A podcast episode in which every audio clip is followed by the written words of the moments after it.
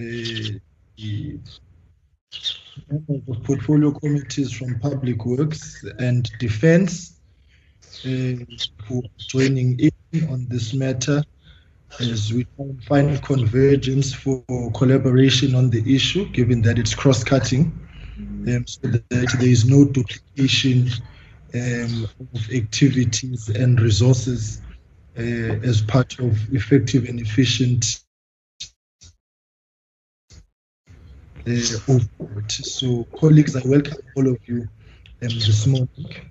So, I think because uh, the meeting is very straightforward from our side, proper, we met with the Department of Public Works and Infrastructure on the issues of the Bait border post uh, fence.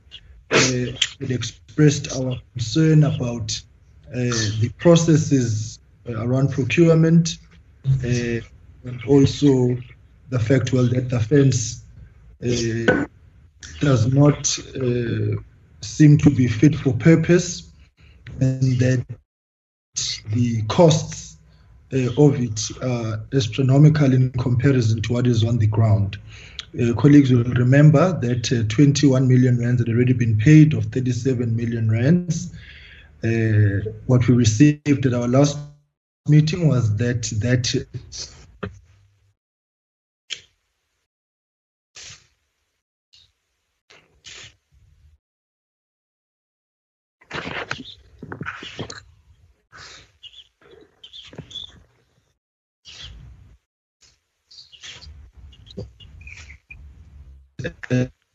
um, uh, the further payments had been frozen.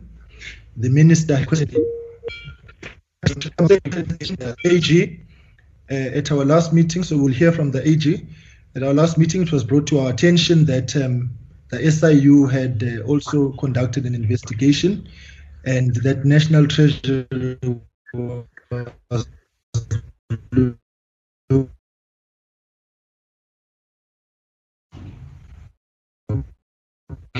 And the matter stands now is that we were scheduled to have an oversight to Beitbridge, um, and I'm advised. Of course, at the time we kept postponing because of the lockdown. I'm advised that the, the portfolio committee on public works and infrastructure um, has set into motion a process for a program of oversight, uh, which I would uh, suggest we look into uh, and as part of the collaboration, we join in. But we will get those details. Um, the chairperson of the portfolio committee has been in touch with me, so I will will finalize that particular one, colleagues. So what I will um, do, colleagues, um, we welcome the Minister and the Deputy Minister of Public Works and Infrastructure, uh, Minister De Lille and Deputy Minister Kiviet And what we'll do is we're going to um, hand over to them um, to give us their presentation, and then National Treasury will come in. I saw the DG is present, uh, um, and then we will proceed to National Treasury, I mean to Auditor General. Um, I would request that we are mindful of time because the sitting of the House is also scheduled for this afternoon. So, um, Advocate Mothibi, I will hand over to you and your team um, to take us through your presentation. Ms. Ntombi and Budben, please enter yes, the apologies as we have received them into the record. All right. Um, Advocate Mothibi, over to you. Thank you. Uh, thank you. Thank you, uh, Honorable uh, Chairperson, uh, Honorable members, uh, colleagues, and other honorable members uh, in the in the meeting. Uh, Honorable Minister. Uh, I saw uh, the Minister is in attendance. Um, I'll, I'll, open up, Honorable Chair, and I'm attending with my colleagues, Mr. Leonard Lekgetho, who is the, the Chief National Investigating Officer who was overseeing the investigation. Uh, and with us is also Mr. Johnny Leroux, who's the uh, forensic investigating uh, officer is actually the project manager uh, who project managed this investigation from our side. Uh, in attendance from our side also is Dr. Wells, who's the Chief Legal Counsel. Uh, this matter is uh, is also on its way to the Special Tribunal, so he's attending uh, so that he could appraise the committee on uh, on where we are uh, with this matter going to the Special Tribunal. Uh, we would like to make sure that it ends up there speedily. Uh, Honorable Chair, uh, without further ado, this is the uh, matter that was uh, uh, brought to our attention by the department itself.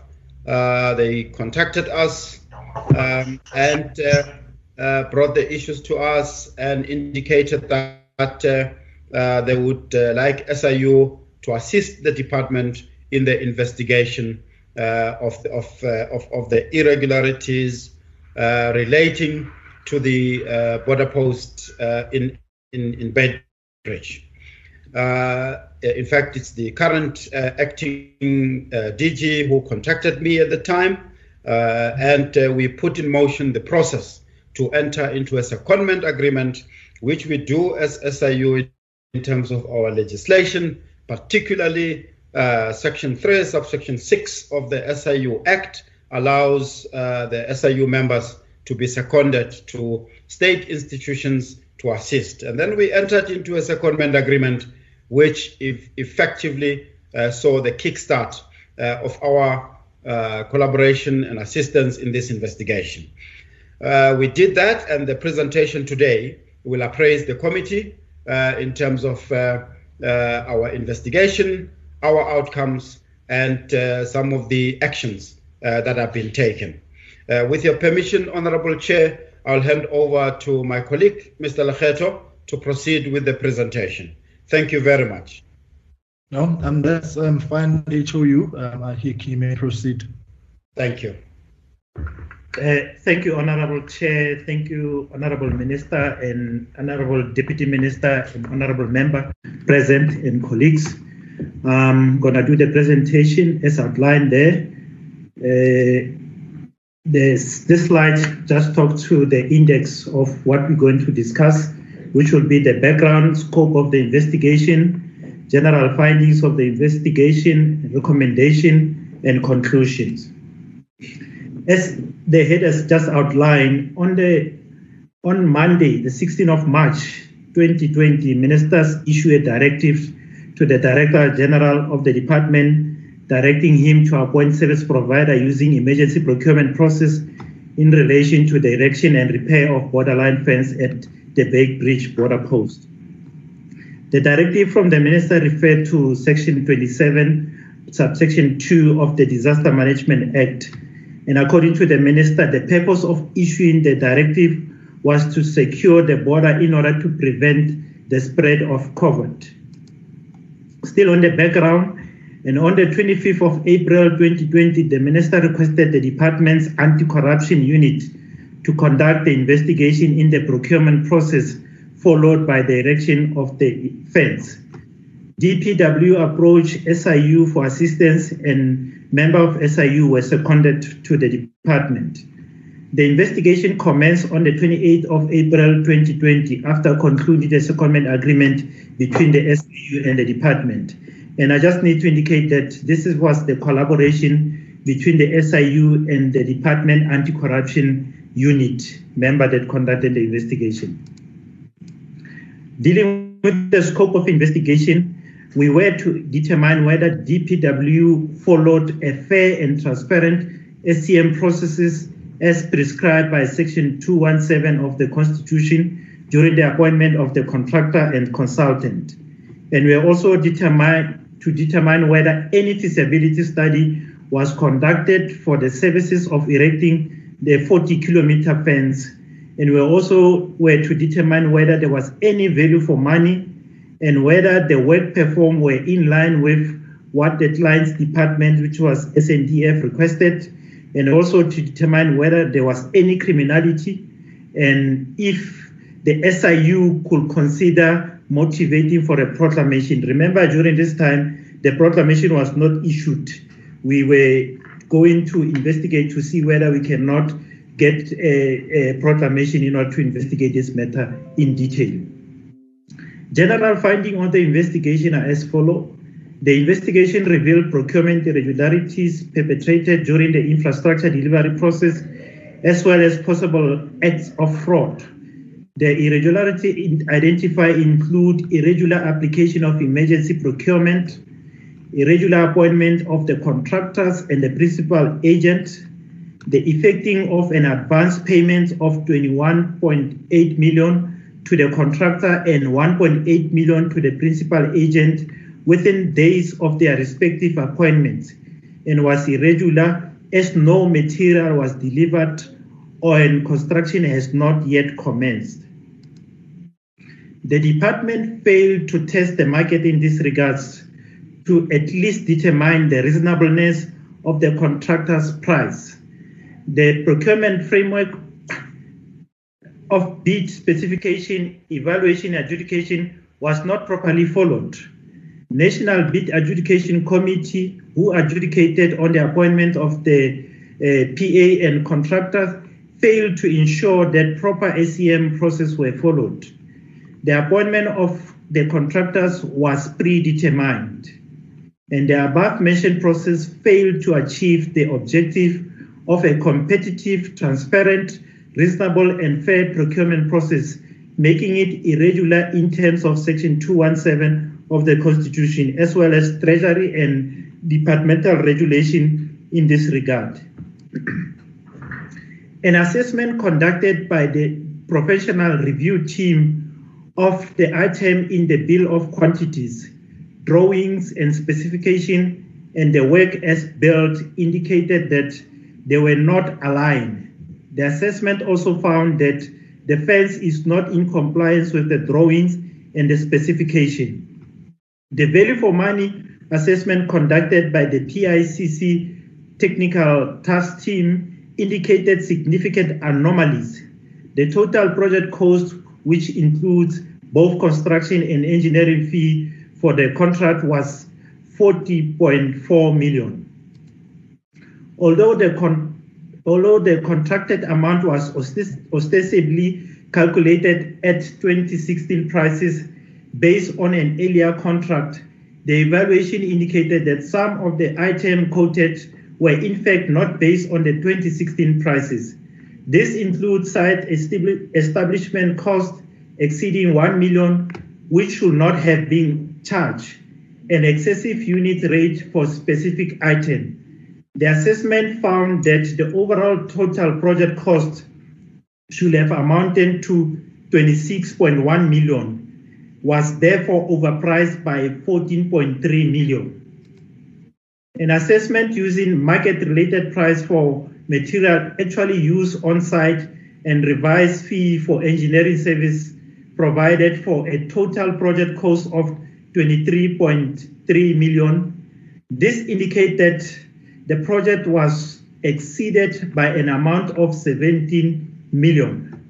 No proper review of the bill of quantity was uh, conducted by DPW, and this consequently resulted in the contract price being inflated. This also reflected the real risk of the DPW of having failed to test the market.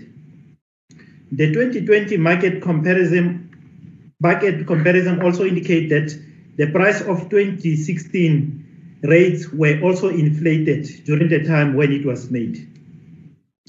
Poor construction practices compromised the effectiveness of the fence as a deterrent for crossing the South African border with Zimbabwe the barbed wire coils were stretched beyond its recommended effective limit, also making it easier to scale the fence. These factors undermine the effectiveness of the fence to mitigate border threats. The significant elements of the border fence project were not implemented at all.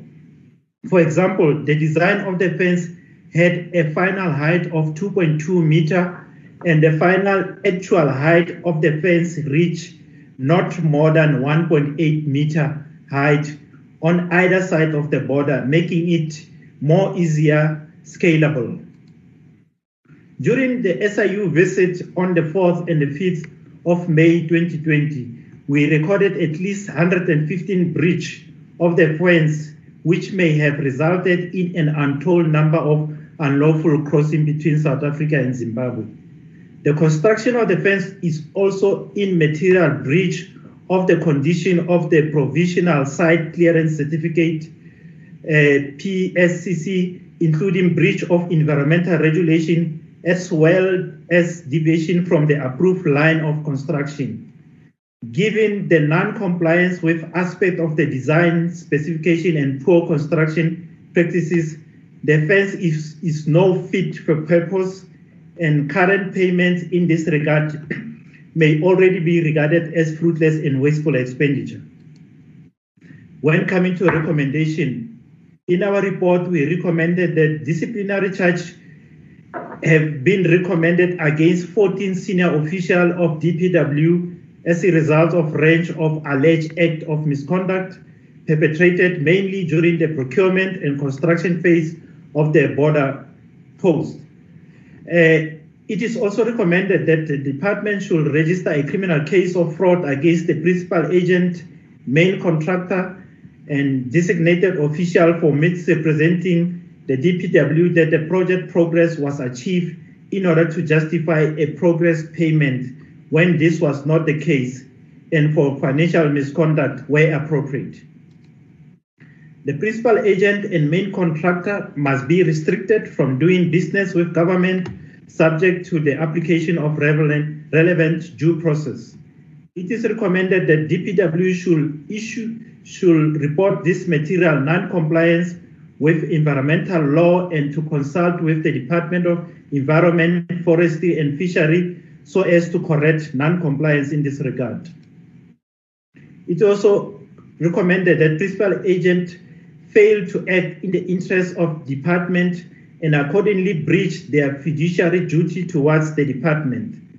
And it is therefore recommended that their conduct accordingly be referred to Council for the Built Environment and Engineering Council of South Africa for further investigation. DPW must ensure that appropriate training is conducted and awareness is created that the system of governance that regulates the activity of department has not been suspended as a result of COVID-19 related emergency. Supply chain management should use the appointed service provider to conduct due diligence on tender processes.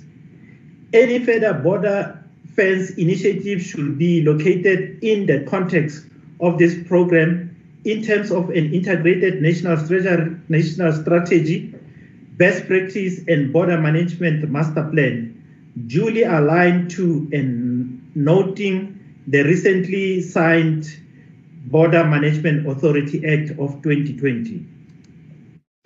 In conclusion, Chair, I just need to indicate that DPW has started with the implementation of the recommendation from the report, and SIU is approaching the special tribunal in order to cancel the contract and to recover the loss that has been suffered. That is all from us. Thank you, Chairperson. All right. Um, thank you much. Advocate Mothibi. Thank you very much, uh, Chair. Uh, just on the last slide, as I indicated when I opened, uh, uh Dr. Wells, who is our chief legal, is in the room. He can actually unpack that last line that indicates that SIU will be approaching the special tribunal. Uh, the, the matter, as I indicated to the Honorable Committee, was, was conducted uh, based on the secondment, not under the proclamation at the time. Now it is the, the proclamation is in place, so so we had to make sure that our our legal standing, it's normally referred to as the as the uh, the, the, the standing which would allow us to bring uh, the court uh, matter, which is uh, called locus standi.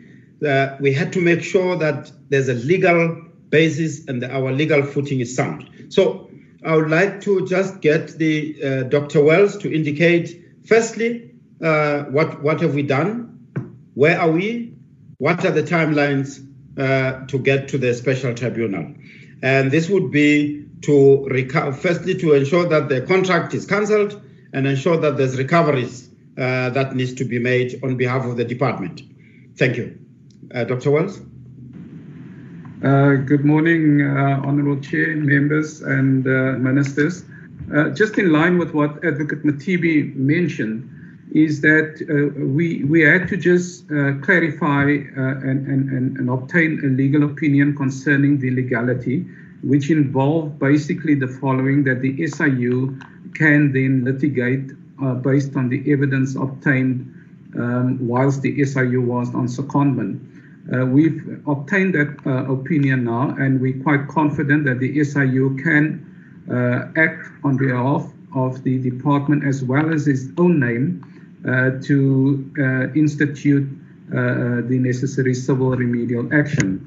We have been advised um, um, by counsel that the appropriate action at this point in time uh, there is a basis to, to set aside the contract. Um, in her words, it is a nullity. That means that the contract is void ab initio uh, um, based on the irregularities that uh, was uh, uh determined or established during the investigation. Uh, the second leg of it, of, of it is the, the ascertainment or the determination of the quantum because there has been, to a certain extent, some delivery that is uh, that needs to be clarified uh, in the next process. So, uh, to to to just answer the question in, in uh, as Advocate Mothibi set out, we've obtained the opinion. Um, we have the green light to proceed with the litigation. Um, council have now, uh, uh, as discussed yesterday and this morning with her, she's requested a, a, a, a, consultation with the team. That would be scheduled for tomorrow morning at 9 o'clock. We anticipate that papers should be ready by next week, uh, later, the latter part of next week. Uh, if all the outstanding requirements, which as I understand it now, the determination of the valuation of performance, but I believe that, that the team is quite confident that that will be met. So uh, in terms of timelines, uh, I can confidently say that we will probably issue papers then by next week, late next week in the special tribunal. Uh, thank you, Honorable Chair. Thank you, Advocate Mothibi. All right, no, that's fine. I think uh, we can proceed then if the SIU is done. National okay. Treasury.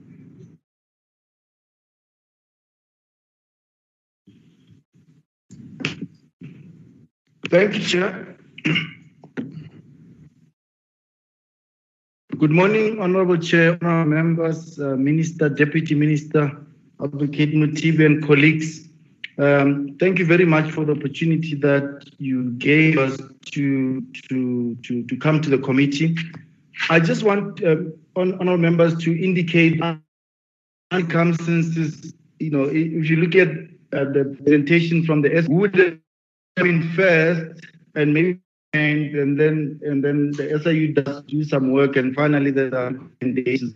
One understand that the agency of called for all of us to get the together. Now you will notice that some of the findings are almost exactly the same in terms of what we uh, based on what the SIU has already investigated, which is something that be recommending right that after doing a desktop review, call it that for now, Chair, a desktop review of documentation that we received from the Department of Public Works Infrastructure. So this is not in any way an independent work that we did on our own.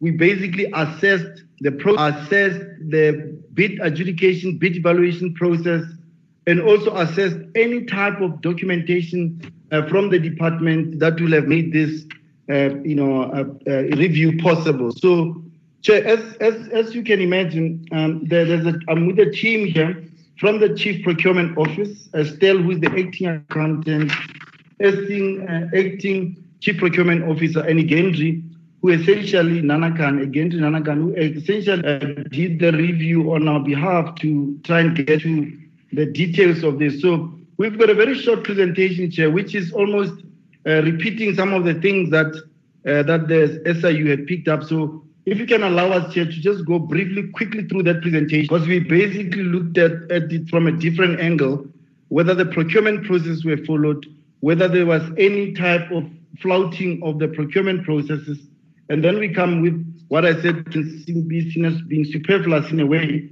because we are recommending that an investigation should be uh, done. And however, the SIU has already almost at the end of the investigation that we are recommending. Uh, let us uh, to take us through the presentation quickly, and then we can then answer questions later. Thank you.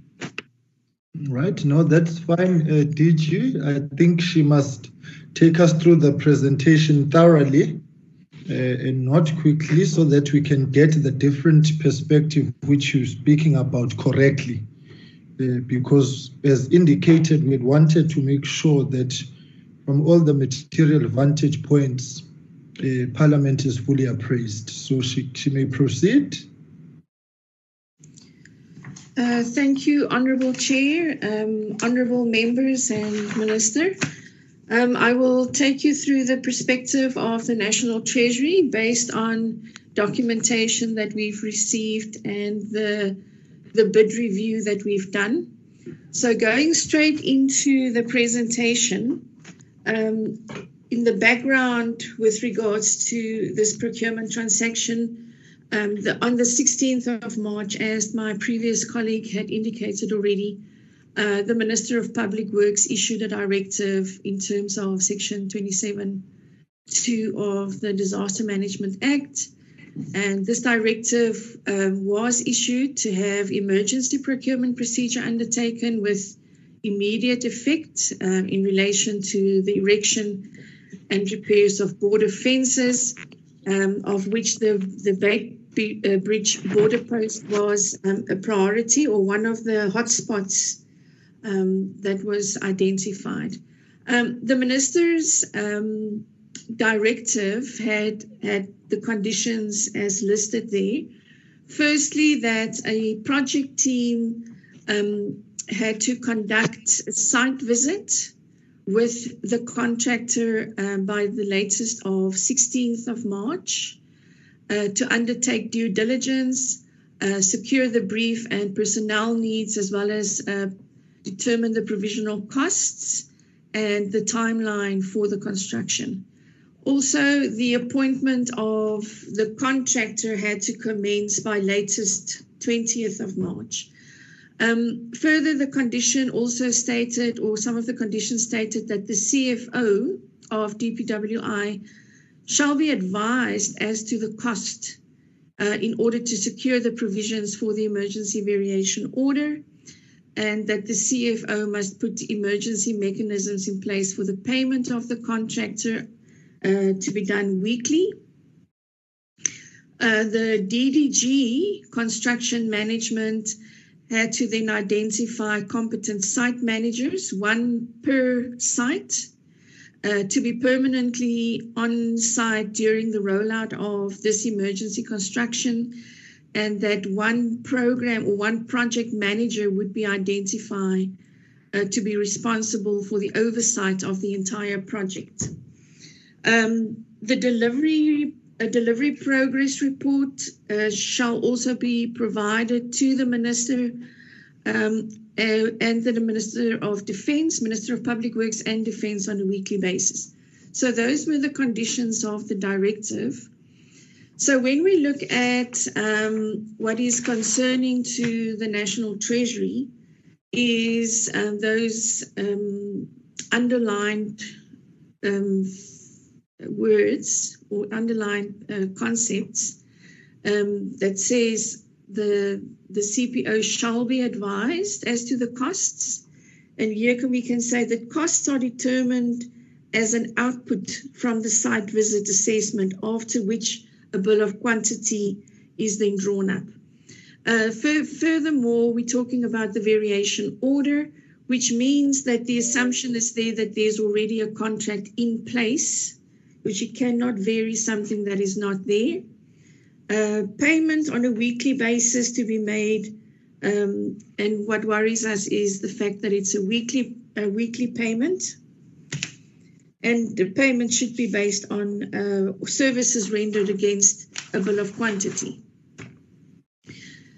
So, just to um, brief the the members of the provisions of uh, emergency procurement, it's it's coming from Treasury Regulation 16A 6.4, uh, which states that in a specific case uh, if it is in a specific case impractical to invite a competitive bid, the accounting officer may procure the required goods or services by other means, provided that the reasons for deviating from the competitive bidding process be recorded and approved by the accounting officer. Further to that, it is unpacked in practice note number 8, 2007 and 2008 which further states that should it uh, basically uh, repeating 16A 6.4, but it further uh, says that um, if it is impractical to invite the competitive bids uh, for a specific procurement, uh, the accounting officer may procure the required goods uh, by other means, such as price, price quotations and the reasons provided. Practice note 8 further also states that if such a transaction is above a million rand, that that transaction is to be uh, reported to the relevant treasury and to the auditor general. In um, a subsequent instruction note uh, 3 of 2016-17 that talks about the, uh, the uh, uh, abuse of supply chain uh, provisions, paragraph 8.4, it has a clear definition of what emergency procurement means. And there I'm just going to read that it states that an emergency procurement may occur when there is a serious and unexpected situation that poses an immediate risk to health, life, property, or the environment, which calls for an agency to action and if there is insufficient time to invite a competitive bid. So, further, we also from our review saw that the National um, Bid Adjudication Committee approved um, Magwa Construction on the 18th of March uh, in the amount of 37 million um, to provide the contractor services, and that um, on the very next day, the 19th of March, the adjudication committee appointed Prof team uh, for professional services um, to, to, to provide the professional services. So our findings, honorable members, is that Magwati, Magwa Construction was was appointed for what seemed to be a continuous service and the fact that they were appointed for an unspecified period makes the emergency procurement transaction disputable and can therefore not be de- deemed as emergency procurement. The scope of the work was determined at the site inspection, and therefore the appointment and the scope of work of the professional team is not clear as the specifications were already available and we do we, we therefore assume that their services would not have been required it also seems to us very plausible that Magwa Construction drafted the bill of quantities on behalf of the DPI, DPWI, and then responded to their own bill of quantity. Um, in the event that, um, uh, sorry, it is it is evident that Magwa Construction submitted their bid proposal prior to the completion of the report of the professional team, which brings the costing of 37 million into question, which we've seen now in the previous presentation. In normal circumstances, a professional service provider would be appointed, and those are the engineers, the quantity surveyors, and so on to conduct the assessment and then draft the bill of quantity on which the RFP or the RFQ would then be based for the contractors then to uh, make their proposals on. So in this case, we saw that uh, Construction submitted their bid proposal prior to the appointment of the professional team. Um, the National Treasury could not determine the reasonable uh, the reasonableness of the costing, but I think my the, our colleagues from the SIU did a good job there. Um, there is evidence that uh, that indicates that the bid adjudication's decision to to appoint both uh, uh bidders were based. No evidence. Oh, sorry. There, there is no evidence. There's no evidence that um, the BAC's decision was based on justifiable or reasonable grounds, taking into consideration that the scope of work was determined at the site inspection. Uh, we could also not, uh, based on the, the, the, absence of clear commencement and expiry dates on the contract, uh, we could not ascertain what it was meant by short and medium term.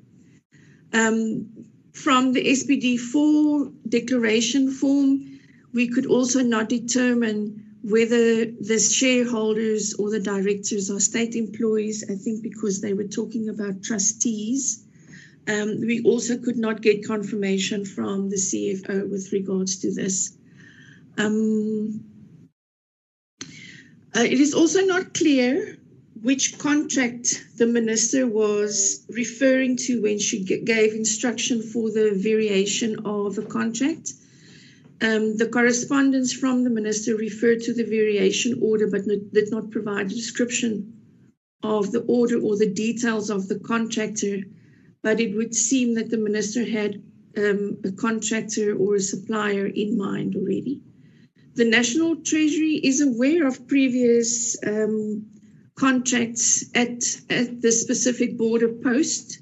Um, it is therefore not clear where, whether there was an existing service provider and why the, the DPWI did not utilize the service provider or uh, providing the, the service or the current service. We, we are not sure whether there is a current um, contract in place. Um, so if we if we look at the, the service, it's to continuously maintain the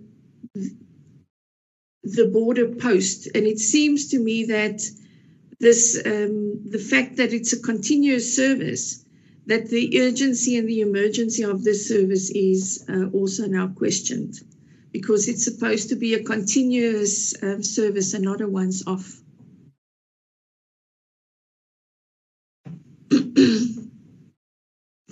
In um, in one of the documents submitted by the department, uh, it indicated that both Magwa Construction and Prof team were were approached uh, with the intention to issue the variation order after receiving the request from the minister. Um, if the consultant and the contractor were approached after, after the ministerial directive, it also poses then the question um, as to the purpose of inviting the other two consultants um, and contractors, the VCE for professional services and Hillside um, and uh, Asatico at, to the site inspection. Uh, the invoices paid to Magwa Construction also does not make provision for the items on the bill of quantities that were completed and the grounds on which the completion certificates was signed off is also not known. Uh, the DPW indicated that the final payment could not be made due to the investigation process. The department failed to indicate when this instruction was received um, because that has a bearing on the payment of the 21 million, uh, whether it was prior or post the instruction. And it was also not clear what the scope of work was for the outstanding amount and whether it relates to the fencing. Um, in terms of the separation of powers, um, the executive authority must not interfere with administration uh, administrative uh, functions.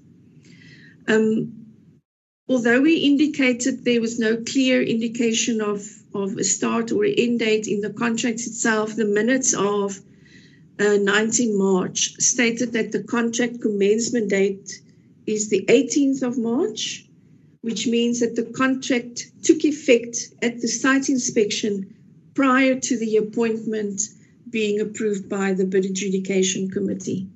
So this transaction may be deemed as, as irregular. So as uh, DG indicated that our recommendations are um, now going to be over over um, or under. How do we say this uh, DG that it's superfluous after the recommendations made by the SIU and um, I will pause there. Thank you. Thank you chair. All right. Um, thank you very much. Uh, DG are you good Thank you very much. Uh, yes, we are good. There is also a detailed, over and above the presentation, we also provide a detailed um, 30 page basic review that we did that honorable members can also look at in terms of some of the details that are still summarized in the presentation. So the presentation and the report should be read together for completion from where we were able to review this process and make our uh, recommendations on. Thank you very much, Chair. Well, that's fine. Um, note that. All right, um, colleagues, um, I'm advised uh, that uh, the work of the AG has not been complete, and therefore we shall await for them to um, indicate uh, to us when they uh, that work is done. So I think we have received a comprehensive presentation from the SIU, and it was important for National Treasury as well. I think they have given us a, a valuable vantage point uh, to the work. So I'm going to, um, colleagues, uh, I've got Honorable Dirks, Honorable Mente, and Honorable Lees. Uh, to the colleagues joining us because we we usually indicate speaking here on our WhatsApp group, which you may not be party to. I will request that after those three colleagues, colleagues, you will just indicate. I see the Honorable Holomisa will be number four.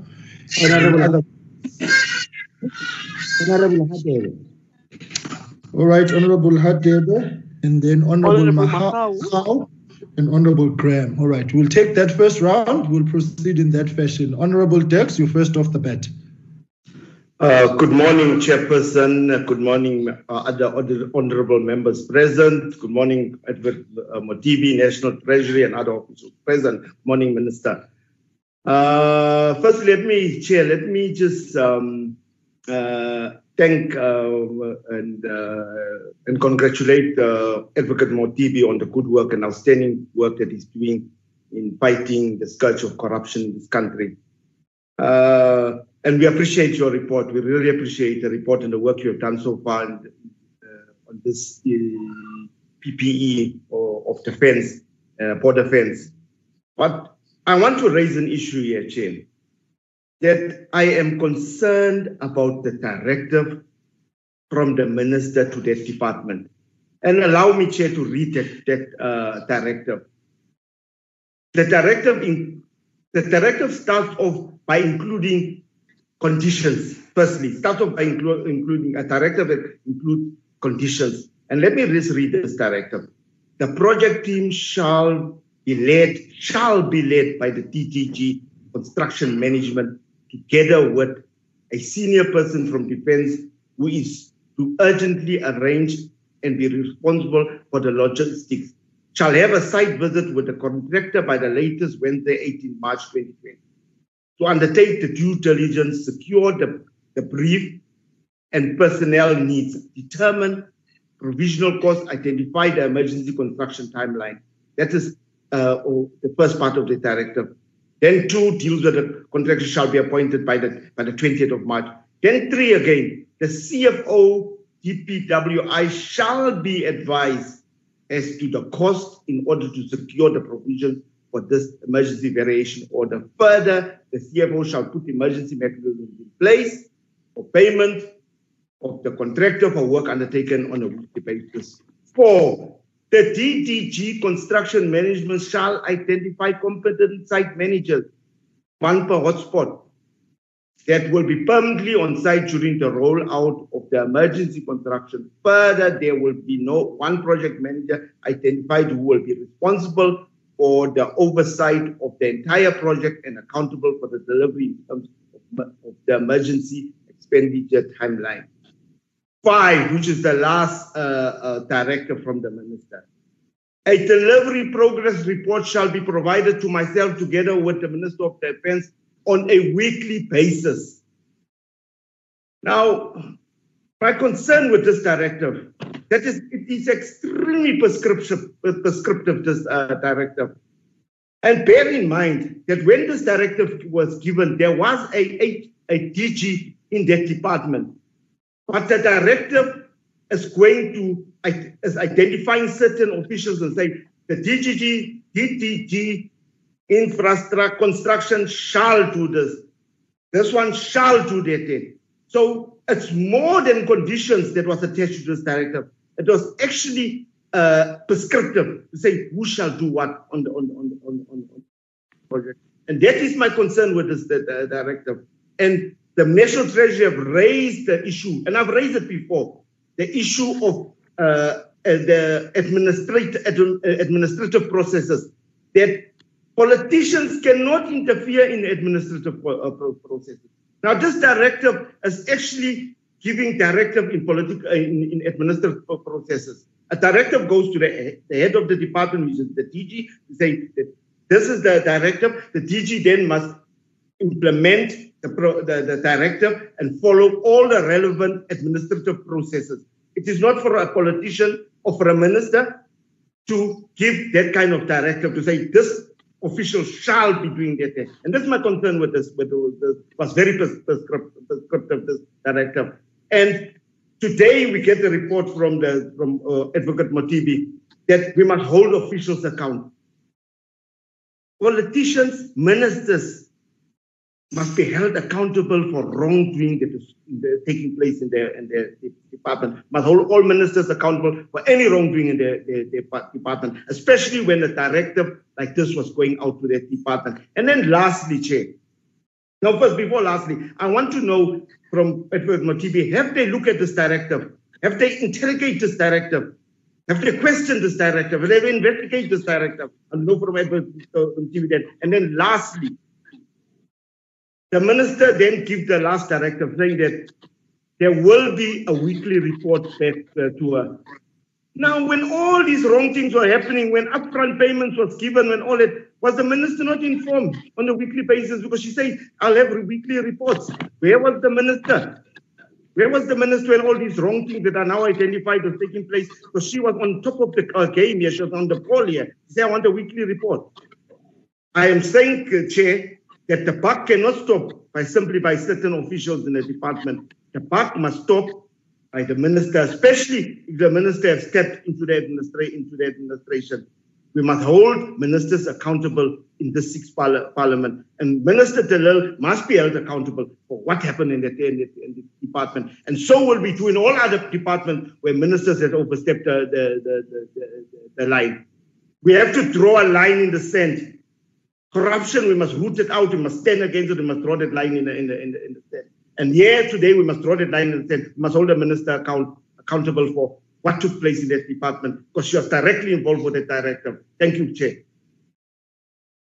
All right, and thank you very much, uh, Honorable Dirks. Uh, the minister is present and she will provide responses and also to the SIU. Um, the question is very pointed um, insofar as the issue of the directive is concerned, right? Honorable Mente. Thank you, Chair. Um, Chairperson, um, the first thing I want to talk to is the, the Treasury report. In the Treasury report, I am not convinced that they did everything that they were supposed to do. It's not conclusive report in a sense that one, when they talk to the variation and the instruction of the minister, the lady says they are not sure if there was a contract in place. They are not sure of the variation order instructions And for me, it gets to say they didn't do what they were supposed to do. Couldn't they have asked the minister, was there a, vari- a variation or the instruction? What was the contract available? What was the standard of, of the contract? And then they come and tell us what must happen in terms of the treasury regulations. Two, the bid proposal. She is reporting like it seems the bid proposal was done by the company itself. And the prescripts thereof, in terms of quantities, were prescribed by the company, not came from DPWI. That is very problematic. But at the very same time, it's not conclusive. It's something, uh, if she must correct me if I'm wrong or I heard her wrongly, is that conclusive that the company proposed its own quantities? The company proposed its own. It, it wrote, uh, it, it, it, it, it, it, it gave out orders in terms of what should be the prescript. And that was accepted by DPW without the DPW outlining its own prescription of the proposal in terms of quantities. So National Treasury, please give us a conclusive report. What is wrong that was done between the company and DPW in terms of breaching the treasury regulations and the PFMA. That's what we want to know. Secondly, Chair, I want to check. Um, SIU has spelled out a, a lot of irregularities. Now, in the previous meeting, I think it was in March, if I'm no June, if uh, my notes serve me right, when DPWI was um, with us, we asked specifically who was responsible to sign off the due diligence. Because in that particular document, you ought to then know all the specifics. Is the company fit? What are the quantities we're looking for? What's the quality we're looking for? What is the time frame we want for delivery? And what kind of work we're looking for? Who signed off that particular document that the company was fit and proper? Because without that person, we, are, we cannot hold any other person accountable. Because a person convinced the whole department, or a team convinced the whole department that that Magwa company was fit and proper, pricing was correct, quantity correct, quality correct, time frame for delivery correct. Who signed it? Who convinced them? Because that's the person who must then account. Now, uh, another point the 21.8 million advance. Who signed it off? Who was convinced by who to pay an advance on something that is not there or on something that is not the department was looking for? Don't just pay money on something you don't know. Then there, are, there, there are prices that were inflated. And then the problematic area for me is the even the that they are relying on in terms of pricing, which they say they made comparison and used the information of 2016. 2016 in itself, SIU says it was inflated. The 2016 one. Now, when it comes to the 14 officials that the SIU has identified, one, Minister, out of these 14 officials, did you go back to check the wrongs of 2016 as well? Because SIU would have already told you that even the basing of, of your logic on 2016 prices, which were also inflated, were supposed to have been investigated by now. And you were supposed to have used whatever method available to ensure that your pricing now is correct. Now, out of these 14 officials, the person who was there for 2016 and responsible for those, is, is he, he or she part or are they part of the 14 officials? And out of the 14 officials recommended um, uh, for disciplinary action, and criminal procedures thereof by SIU. How many are undergoing such? And if there is anyone who's not part of that, why? Lastly, Chair, in terms of criminal cases, we want to know how many criminal cases you've laid against all of them. Where is the company today? Have you started a process of getting the money, all of it, from the company? I see the SIU is recommending a, a tribunal where they are going to work towards stopping the entire contract. Did you already start a process of stopping that contract when we told you two months ago that freeze payments? Ayikho lento yenziwe Beitbridge.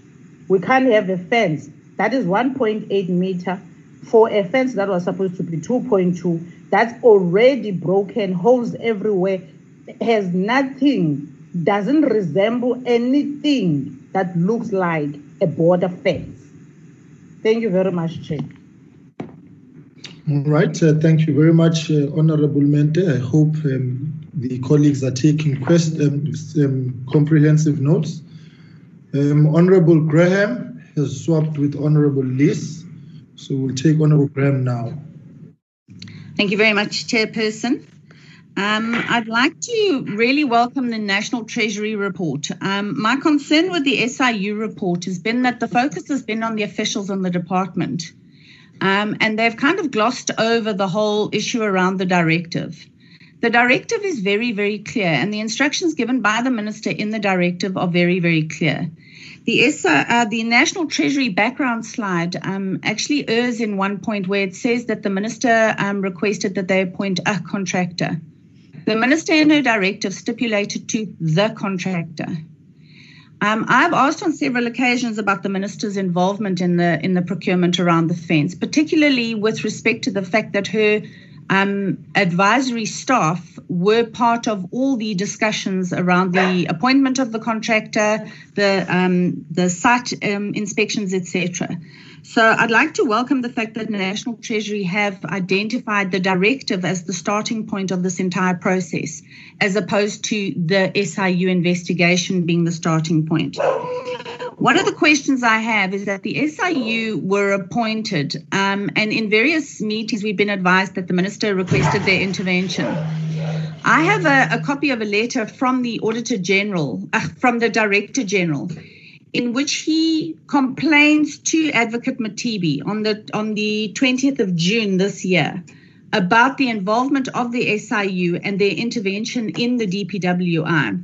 So I'd like to know who it was who actually requested the SIU to investigate in the first place. Because according to this letter, the um, accounting officer and the minister were not aware that there were officials seconded from the organization to undertake work in the Department of Public Works and Infrastructure. And they were also not aware that there were officials from the organization assigned the responsibility to investigate the Beitbridge Border Fence Maintenance Project. And I'm quoting directly from the letter. In light of this anomaly, we therefore distance ourselves from any report which may have been submitted to the official of the department as mentioned above. Um, so I'd like to know what has been done to address this whole issue. Um, And also, um, I'd like to say that at the at the end of her her presentation, the member of the National uh, National Treasury said that she felt that their report was superfluous. Um, I disagree um, in that this report of the National Treasury now highlights the fact that there was ministerial intervention and there was ministerial interference in the procurement processes that that happened around this project. Thank you, Chair. All right. Um, thank you very much, uh, the Honorable Holomisa. Uh, thank you, Chairperson. Can you hear me? You are audible, sir. Uh, I won't take uh, long at all.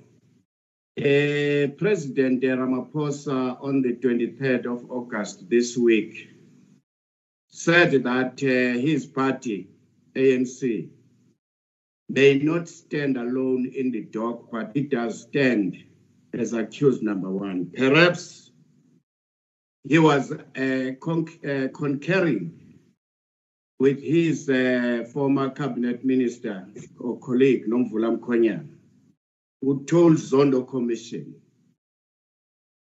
that Bosasa was supporting and working with us in the ANC. Now, given these uh, admissions, should Scopa not consider endorsing an action where the SIU should not only investigate the corrupt individuals and tenderpreneurs, but that it also follows the breadcrumb, uh, the breadcrumb trail to establish whether any illicitly gained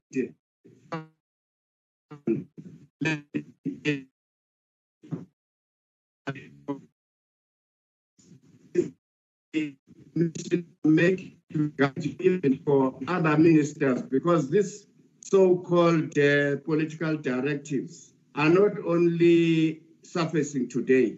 We have seen them and they have messed up the whole administration. Thank you. Right, um, that is noted. Honorable uh, Hadebe with an H.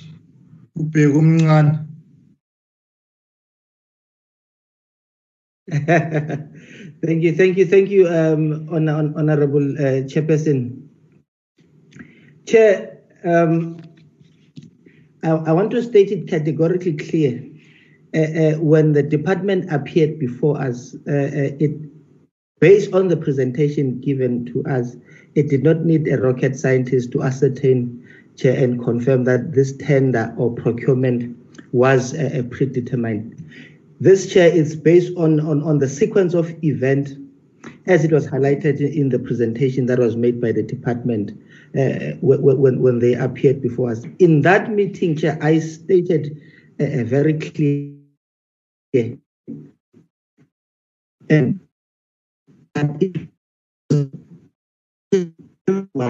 official that involved in, in this document wanted to honor this contractor and consulted by all means possible, Chair.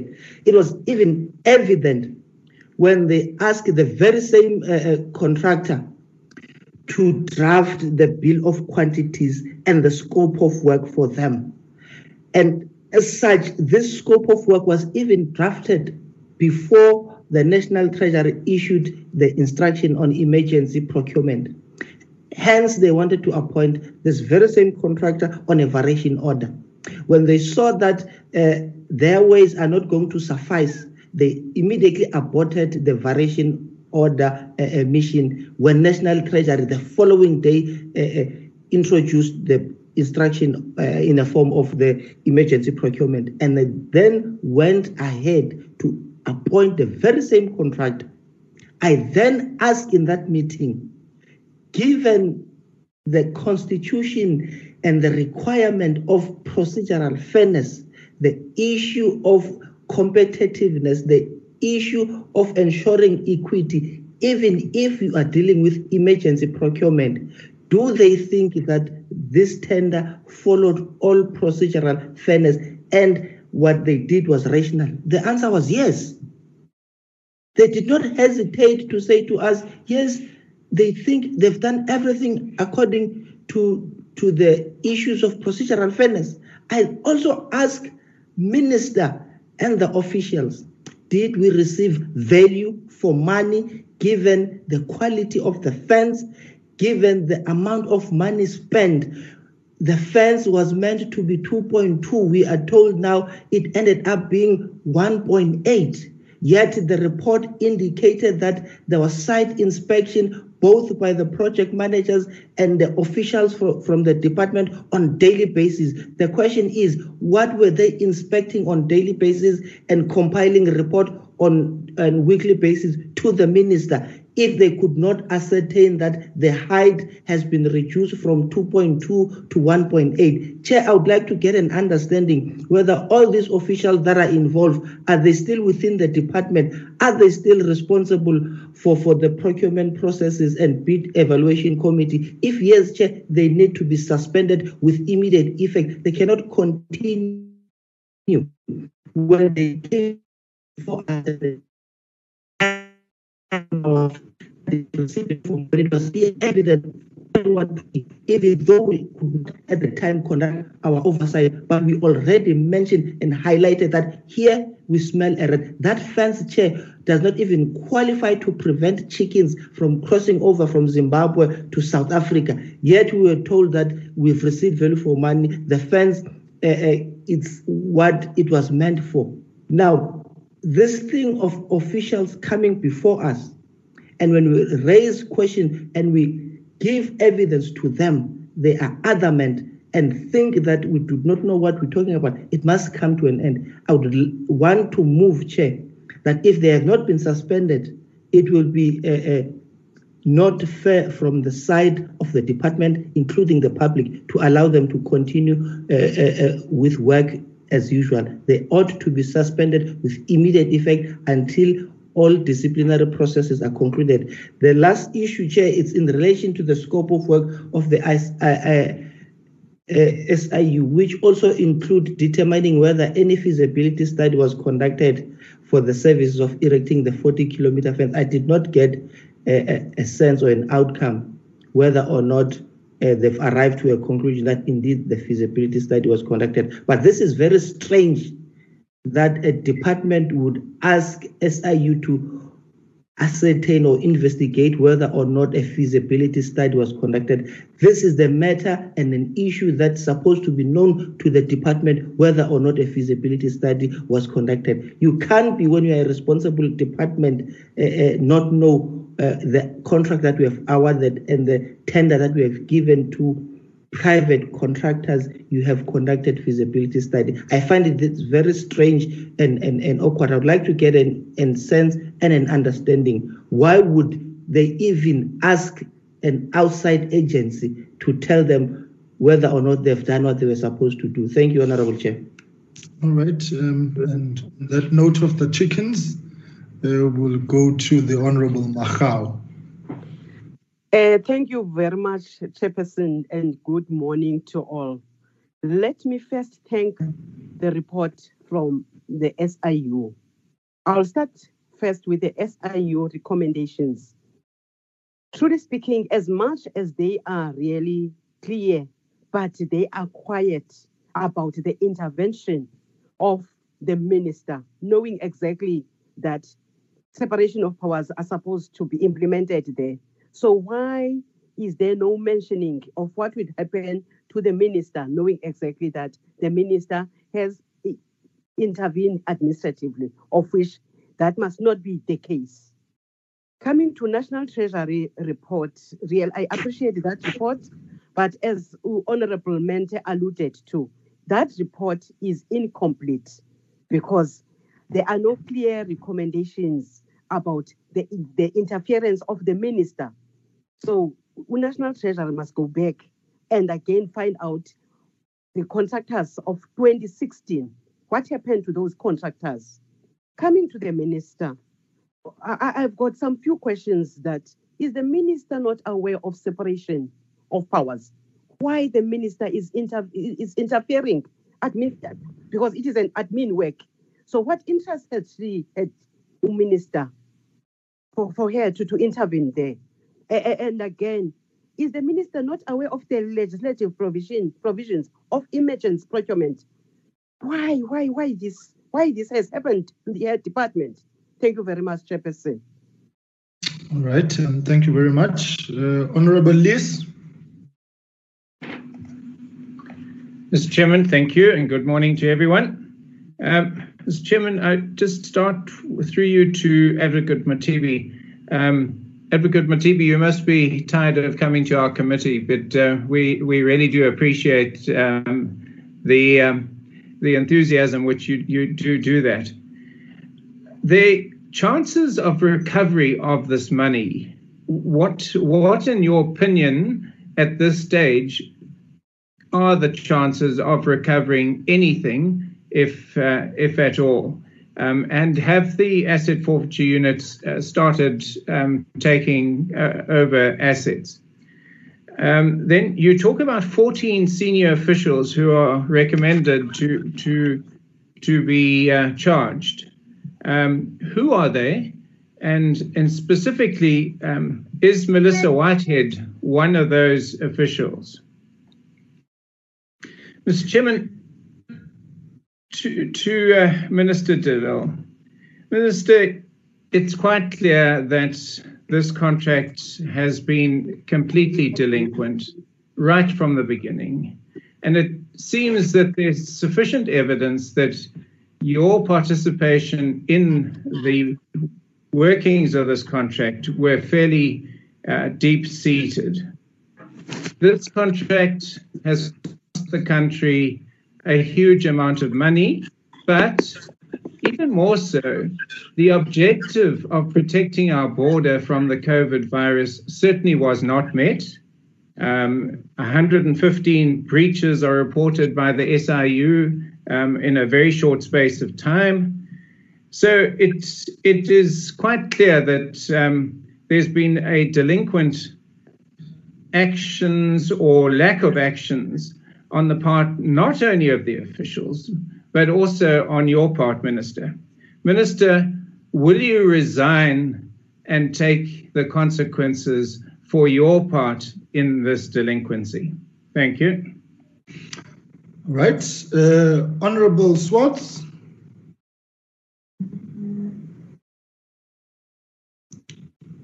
Suspenis. Thank you, Chair. Um, good morning to all members. Um, Chair, I've just got a problem of a bit of load shedding. Uh, I, I think if I put on my camera, I'll be disadvantaged. So I don't no, that's fine. You can proceed because you're quite audible, so that's fine. yes. Um, Chair, mine is on that I'm very surprised that today we are sitting here again and we are getting presentations when the department came before us. They swore by the Bible that everything is in order and everything is fine. And uh, today we are sitting here. Honorable, Honorable Swartz, just one minute, just one second. There is a colleague whom is got their mic on and they're calling Ulinda. May, may they please uh, turn off their mics uh, so that they can discuss with Linda in private. Right, Honorable Swartz, you may proceed.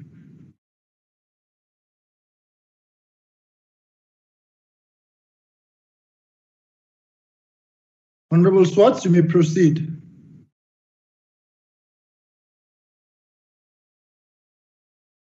Thank you, Chair. Chair, I am saying that it is very disappointing that everything today points to the involvement of the staff in the minister's office. Because, Chair, um, maybe they would like to also give us answers on the following that um, why the Chief of Staff in the Minister's Office, Roger Solomon, led the delegation for inspection at Beitbridge because that already was interference in the project. Two, Chair, um, the secretaries, both of them, in the office of the minister, were part of a meeting, which in their first presentation to us, they did not mention. That meeting, Chair, was a meeting where they decided how they're going to procure in the most convenient and quickest way. So I will agree with Honorable Lees when he's asking if Melissa Whitehead is still in the minister's office to date, because they need to give us a report, Chair. where the department must be very honest and include all the people in the minister's staff who were involved from the inception up until the end because even when they went to meet South African Defence Force on the 17th of March, which is the same day which they did a site inspection with the contractors, where the principal agents and the contractors were waiting for them. Even there, eh, eh, the senior secretary, was the one leading the delegation to go and do the site inspection with South African Defence Force, and where he cut the meeting short in that the contractors and the principal agents were waiting for them.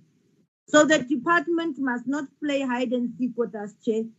Um, the minister's staff must be put on the table as to why there was so much involved from step one to the last step in terms of procuring quickly, in terms of leading delegations for inspection, whether it was on a basis of that they are doing it on behalf of the minister, but why would the minister be so much involved in a procurement process to put up a fence, which at the end of the day, we have all repeated so many times. I think Honorable Peggy Hadebe forgot to remind them that in their presentation, they gave us photos of 2017 when they presented to us in the last presentation on the Beitbridge.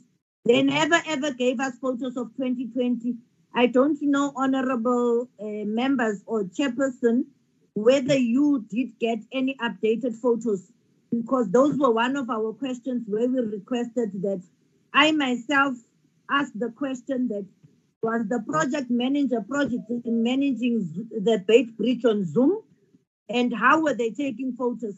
How did we end up with photos of 2017 when they procured now during COVID and the emergency?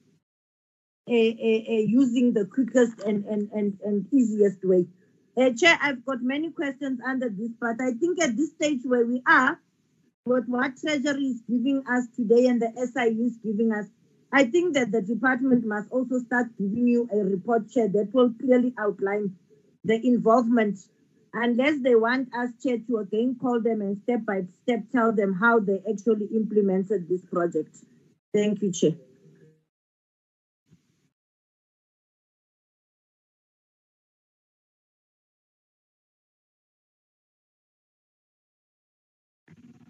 You were muted, Chair. Oh, uh, thanks, Mazambane. Honorable Mkhonto.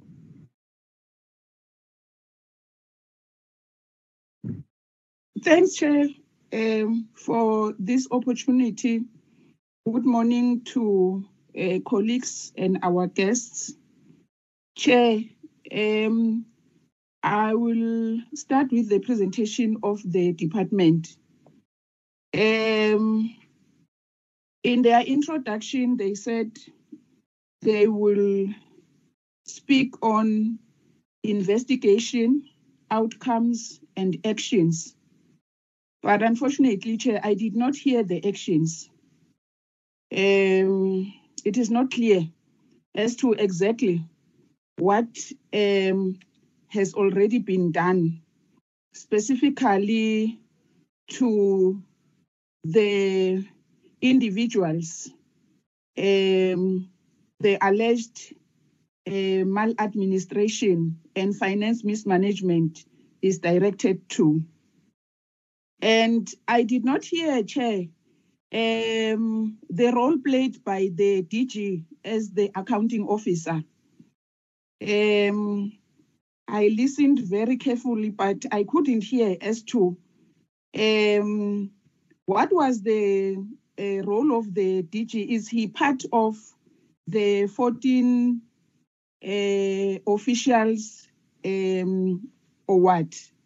And then I'm I'm very puzzled by the fact that there is a lot of outsourcing uh, done. Um, the bill of quantity, the scope of work, the project management, is the department without officials um, that are assigned to do uh, this uh, type of work. Um, does the department have a project man- management unity or not? Because um, seemingly everything was outsourced um, and a lot of money has been spent instead of using the human resource uh, available uh, to the department. Um, the National Treasury talked about uh, blacklisting the companies involved. Chair, in many cases, companies are being uh, blacklisted by the but the people owning those companies they go back to the CIPC and register other companies and continue doing work with um, government. So, from this matter onwards, can the SIU please check if they say a, a company is that a, a company does not do work is people is individuals who do uh, uh, uh, work can their focus be on the individuals being black- blacklisted instead of just names of companies and people are given an opportunity to come back and uh, do work with government thanks very much chair Thank you very much. So very detailed questions on the part of members. I will request that the responses are pointed to the question so that we avoid meanders and be very frank. What I'll do is we'll start with the minister, then we're gonna go to the SIU, and then National Treasury. So we'll proceed in that fashion. Minister De Lille, over to you. Uh, Thank you, Honorable Chairperson, Honorable Members, um, the SIU also and, and National Treasury. Um, yes, I also want to, to thank the report for that we received from National Treasury and also from the SIU. Colleagues, Honorable Members, I do want to be held accountable. I will never run away from accountability. I do have a, um, a respect for the public of South Africa, and and I will work even harder. But I do have to remind um, members about the history of this department. And you're all aware, you've been members of parliament, you've seen the annual reports, you've seen um, all of the allegations that around the funeral scams and all of that. Honorable Chairperson, since I arrived about a year ago, I've introduced various systems consequence management, contract management, uh, introducing due diligence. But of course, like the members say, the buck stops with me. And I must be held accountable. Yes, I must be held accountable in terms of certain provisions of the Act. In terms of the Public Finance Management Act, um, honorable members have to look at Section 38 of the Public Finance Management Act, read together with Section 64 and Chapter 7 dealing with the executive authorities. It must be read together. But it must also be read together with Section 85 of the Constitution. And Section 85 of the Constitution deal with executive authorities of the public. And under C of um, point number two, 85 to C, it says the executive authority, together with, it starts with the executive authority is vested in the president, and the president exercises executive together with the members of the cabinet. And then it says C, coordinating the functions of the administ- uh, coordinating the functions of the state departments and administration. Now, members speak about interfering in the process of um, procurement. On the 15th of March, uh, the president declared a national state of disaster. In that national state of disaster, number of borders of the country were closed and uh, what was brought to our attention was the um, about 40 kilometers of the over 700 kilometers of the border uh, between ourselves and, and, and, and Zimbabwe. On the 15th, there was a meeting. It was attended by the Director General, attended by the DDG of Construction Project Management, and they worked out the timeline and the content of what can be done to respond to the emergency. Uh, the Director General then provided the timelines and the content, which I have included into the Director. So, as we went on, Chairperson, we um, I did receive not weekly reports but daily reports of, of, of what is happening at, at the border. And I want to again today say to all the colleagues that when it comes to um, the implementation and when it comes to procurement, if there's any evidence that I have personally benefited from this particular tender, then please you must bring the evidence. I am prepared in terms of the constitution of this country and section 38 and section 34 that I my role is also to hold uh, as an oversight to hold the accounting officer accountable. So yes, the uh, uh, the acting will speak to some of the technical part around disciplinary matters. In terms of disciplinary matters, as far as it goes to the 14 officials, my role as the minister is to report um, any wrongdoing or alleged wrongdoing of the Director General. That is my responsibility. And that is what I must do and will be doing. In terms of the officials within the department, the accounting officer will take charge of the disciplinary processes there. With Beitbridge, when I became concerned about some of the reports, not only from the public, but also some of the reports that we have received, I immediately, on the 20th of April, contacted the Office of the Auditor General and asked the Auditor General to do a, um, um, independent audit.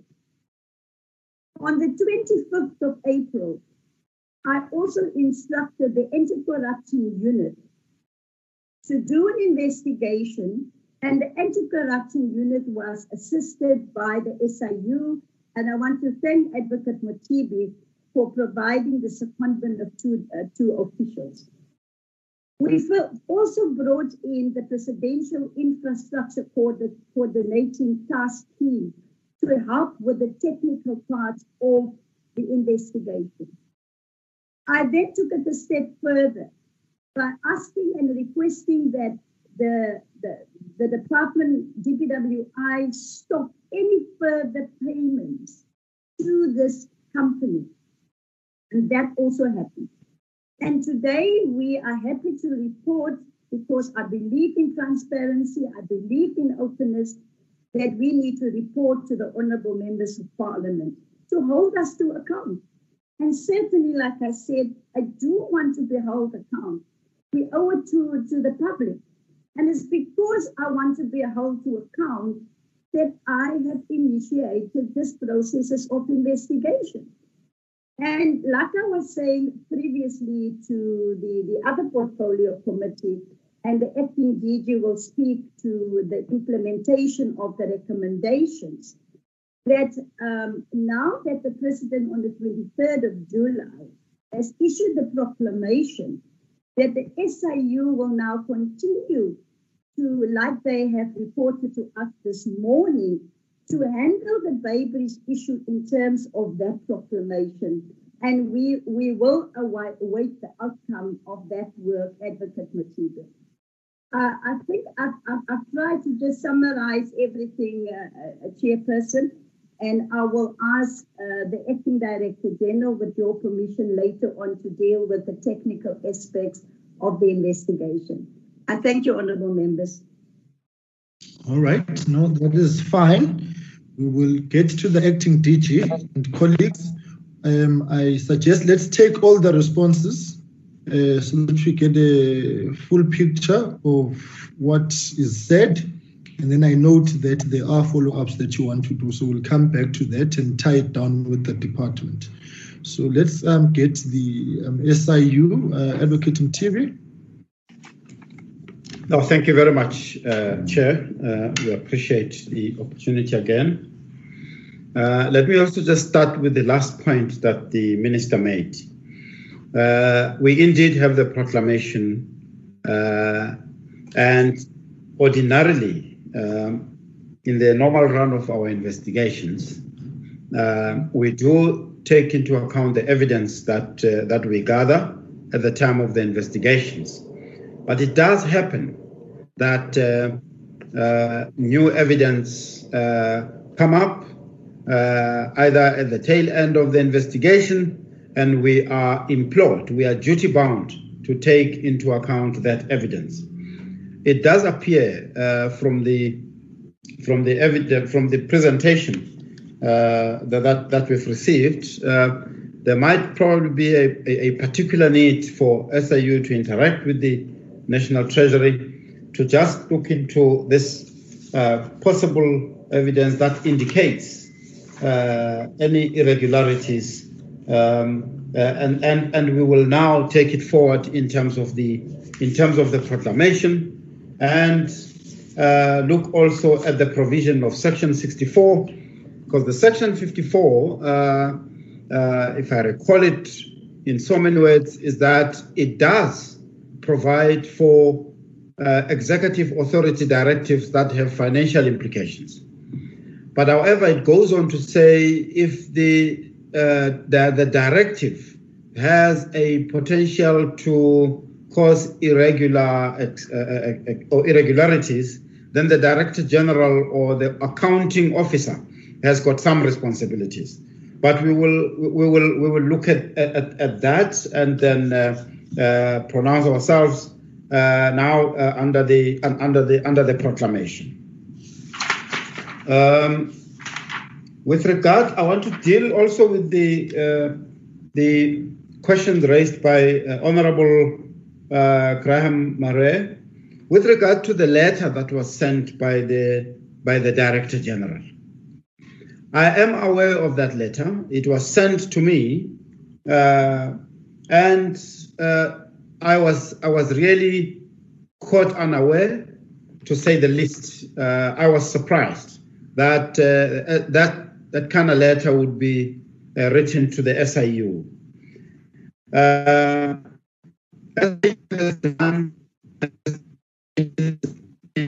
Works, and infrastructure under so many proclamations and we have had dealings with the DG and with the with the with the acting DG now. And the acting DG has always been uh, the nodal point or the contact person authorized duly by the department to deal with SIU. So over the years, SIU has been uh, dealing with the department uh, based on the due authority that uh, has been given to the DDG.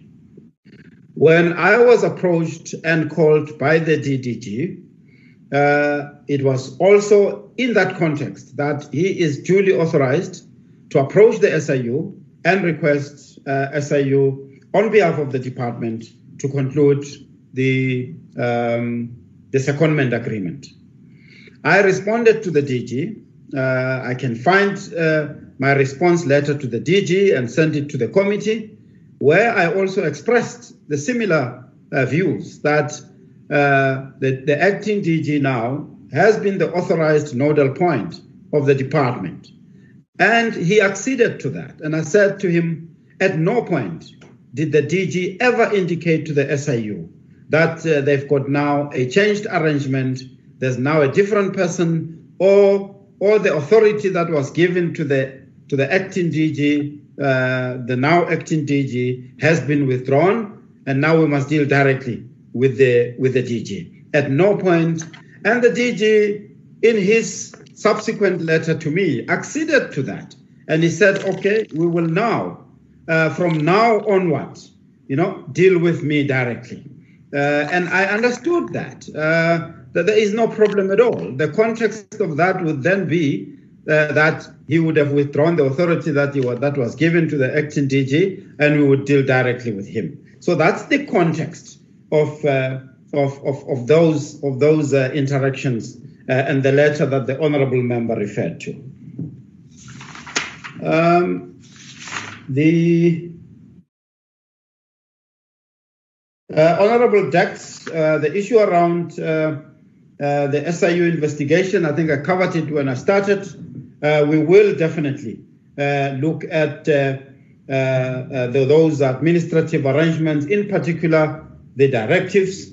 but during the investigation, um, our my colleagues who are in the meeting with me, they did conduct interviews, including interviews with the special advisor to the minister, um, and, and, and amongst others, uh, uh, some findings were made, um, but I, I, I, I indicated uh, to them that uh, uh, should there be any evidence that come up, uh, we will definitely be implored to have to look at that. And now that we've got the proclamation, we will have to do that.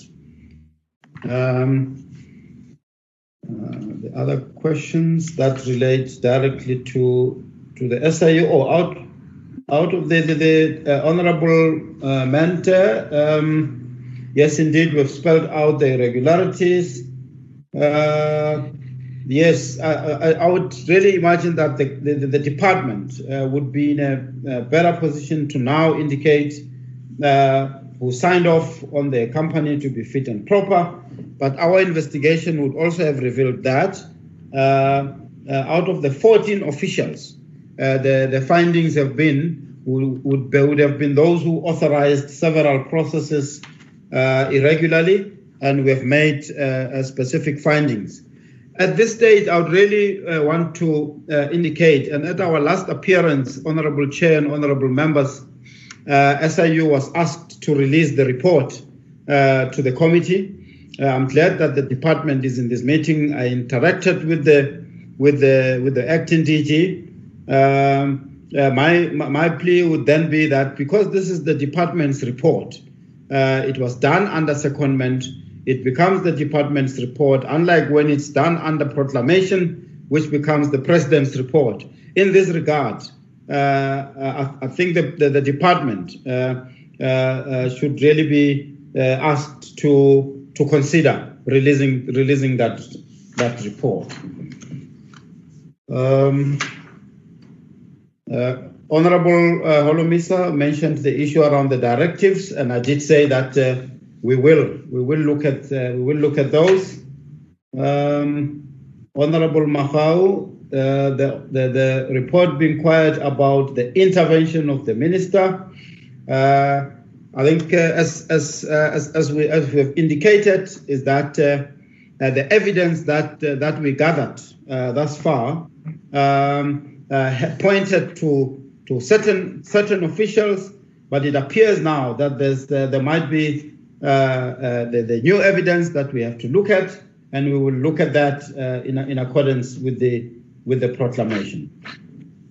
Uh, Honorable Lees, and uh, I would like to also uh, invite uh, our, our chief legal if need be. But I would like to say uh, in, in, in our uh, civil litigation process, uh, when, we, when we recover, when we set out to recover, um, we do, of course, and make sure that there, there are opportunities to recover because we do not want to come back with a hollow judgment. Uh, so therefore, uh, if, if uh, for example, if we'd like to to recover money uh, and there's no there's no liquid cash, uh, we look at the assets that that uh, that, that can be that can be attached. And the question raised, yeah, we're working with the AFU. Yes, we've got a, a, a continued interaction with the AFU, but our rules and regulations are, are regulating the special tribunal. The SIU now has got the, also those powers to institute restrained orders. And the orders of restraint would include uh, freezing assets, forfeiture, and so on. So, and we've been doing that lately. Uh, the, the legal team is looking at that as a matter of urgency. Uh, the, the, the question of the officials, the officials, uh, I just don't have the names now, but I do I do know that uh, in the report they are spelled out quite quite in detail. And the question was specific whether uh, there was a name that Honorable Lees mentioned. I think it's the we, we did find uh, uh, some some make some findings against the special advisor to the minister. We did make uh, Honorable Mkonto. We made findings uh, that, that related to the DG. Uh, we made findings relating to director special projects, acting chief financial officer, acting head supply chain management, members of the National Bid Adjudication Committee. So uh, we did make uh, uh, findings relating to those. Um, uh, Chair, uh, I, I, would like to pause here uh, and, and perhaps allow our, our colleagues and the, the National Treasury to make input. Thank you. That's, that's, thank you very much. Uh, each of you. Um, National Treasury. Thank you very much, Chair.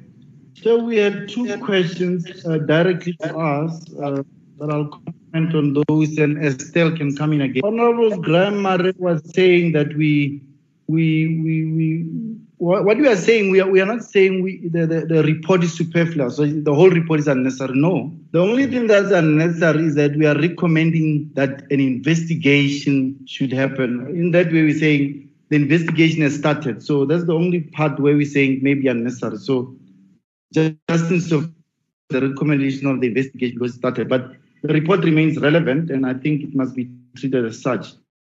Now, in terms of Honorable Mente's points, um, to an extent, the Treasury or in this work, we did not do everything correct because we do such reviews, uh, uh, Chair, all the time, um, whether asked or when we see as a matter of public interest, we do them all the time.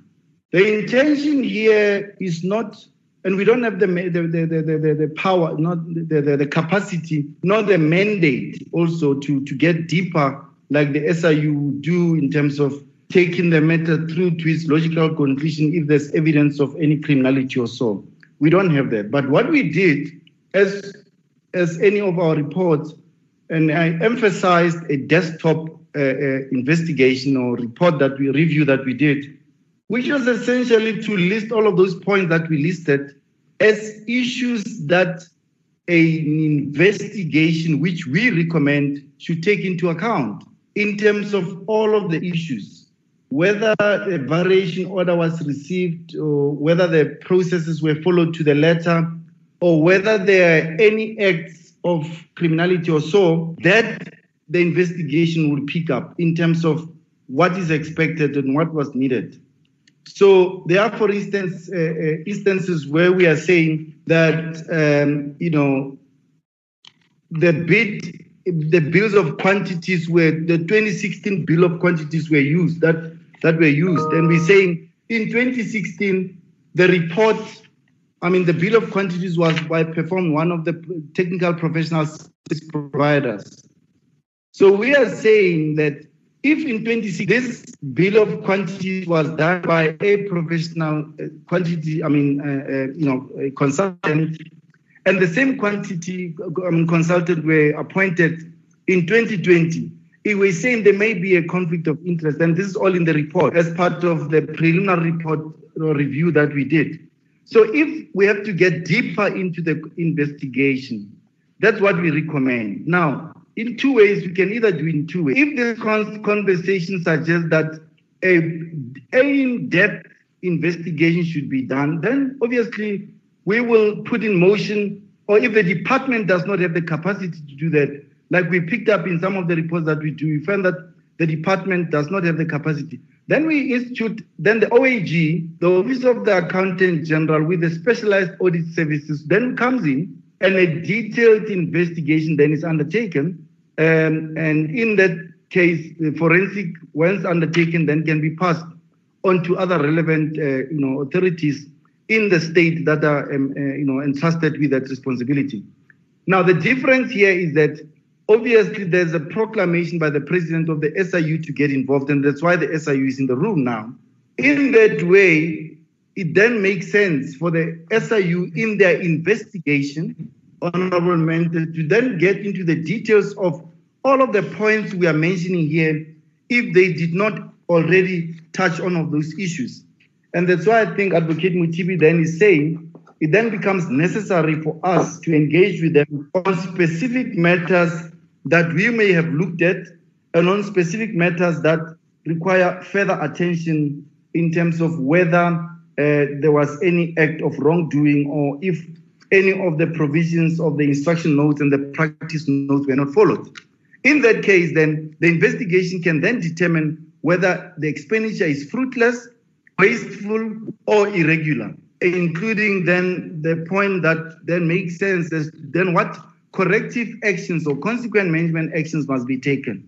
And if maybe we close the circle here and the AG was on the call or was on this, you would have picked up that the AG then would have then made a determination whether this is fruitless or wasteful based on the evidence that they would have looked at.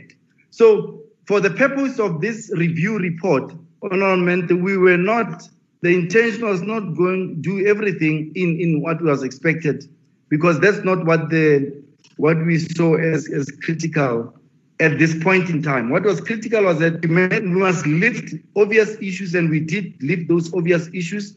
And we then recommend that an intensive investigation should then be, uh, you know, comment. But if the committee then over what the SIU is doing, we must then conduct a further forensic investigation, which is in depth. Then obviously we'll look into that, and we wouldn't, uh, you know, um, not do it if, if we are instructed as such. But we we think uh, the uh, SIU is already on it, and we wouldn't want to duplicate efforts that are already put in place. Estelle, I don't know if you want to come in and touch on other matters. Um, thank you, DG. I think you covered most of it. Uh, I also just wanted to clarify the statement about the, it's only the recommendation for investigation uh, to conduct an investigation that was superfluous. Uh, but I think you covered most of the questions that was that was posed. What we what we can do, however, is on the questions that um, uh, Honourable Member Mente mentioned is to go and, and maybe just complete, for completeness sake, look at those questions that she posed and uh, adjust our reports uh, accordingly. All right, no, that's fine. Um, colleagues, I just want to make a proposal, uh, but so before I do, I'll, I'll consult it with you shortly um, to say I, heard uh, Advocate Mothibi um, listing some of the people whom they made a finding against. Was the finding made against the minister?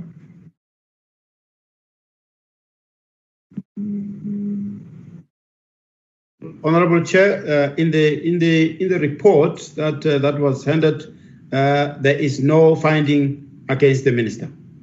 Then I'm, I'm going to flag that. That's fine. Thank you. And then to National Treasury, you brought in something which was making reference to the minister.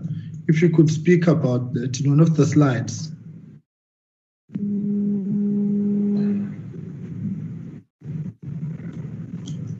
Just kind of what slide number it was.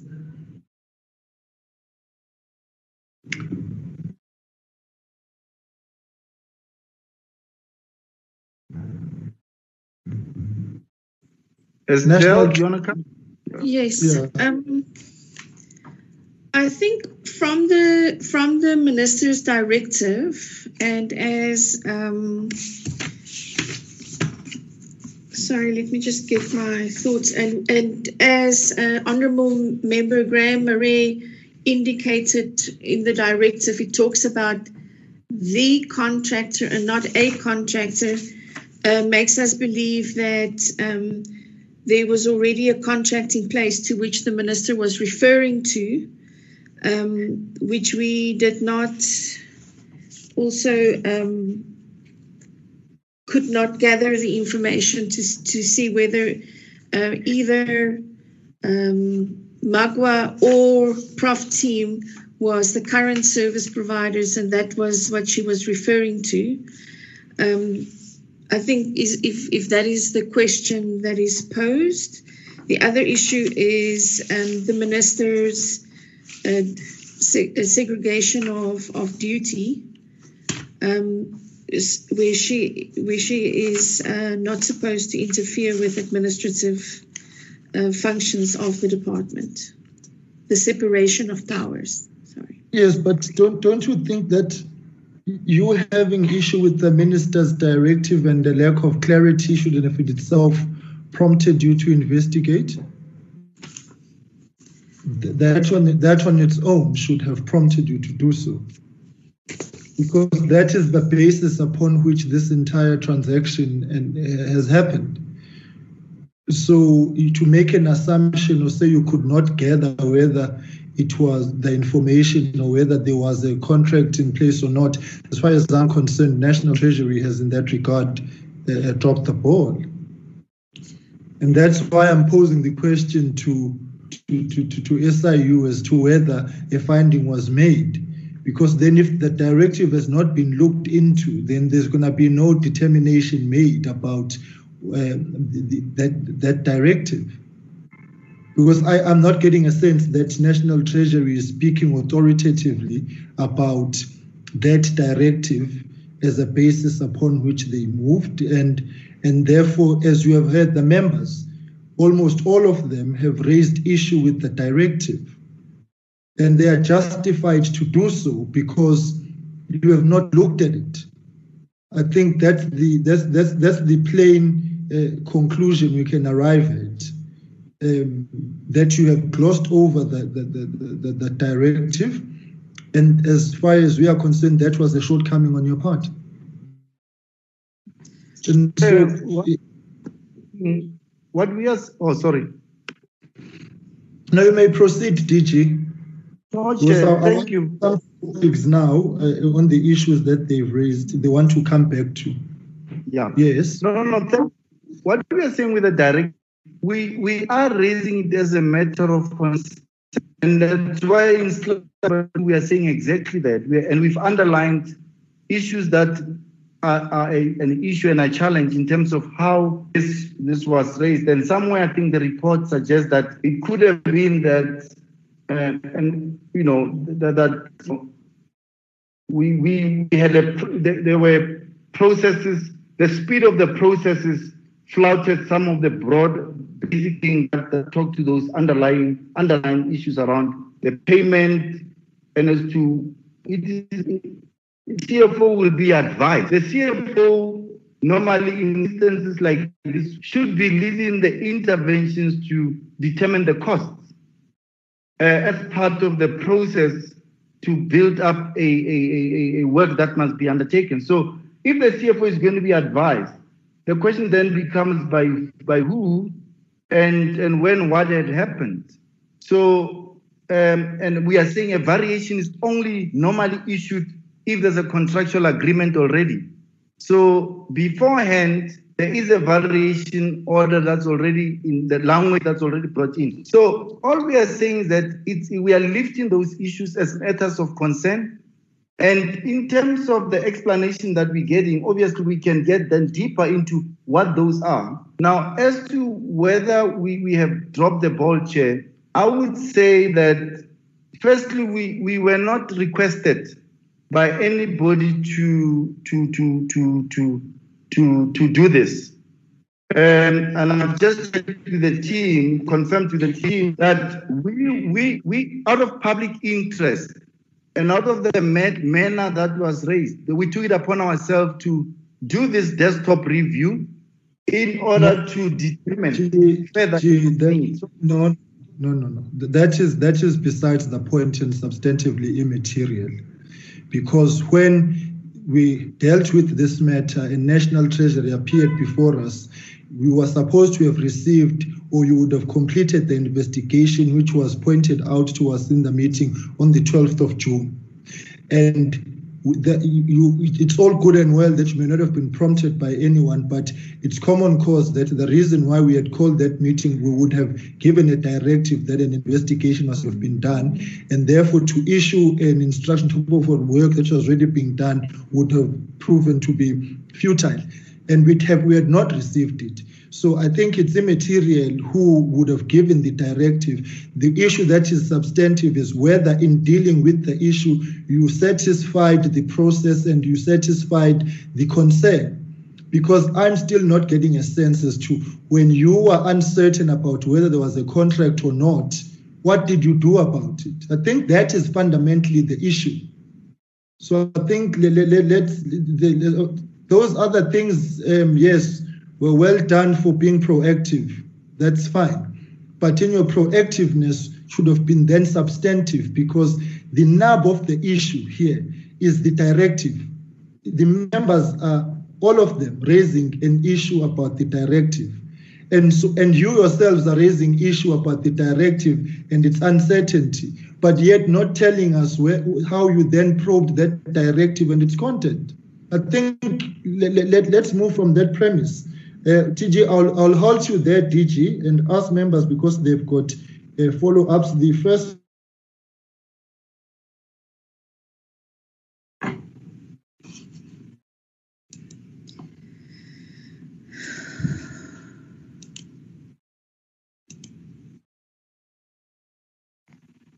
Who is the first, Mr. Chair?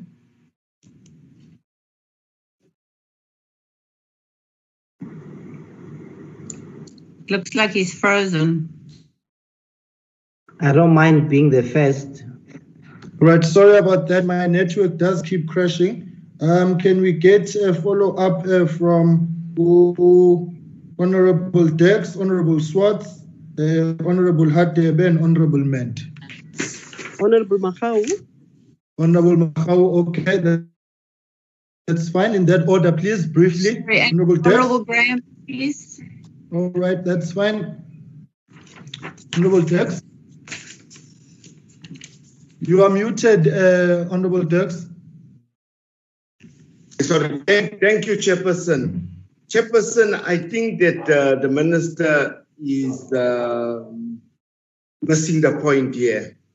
Our contention here is that the directive was prescriptive. That is our contention, that that directive was prescriptive.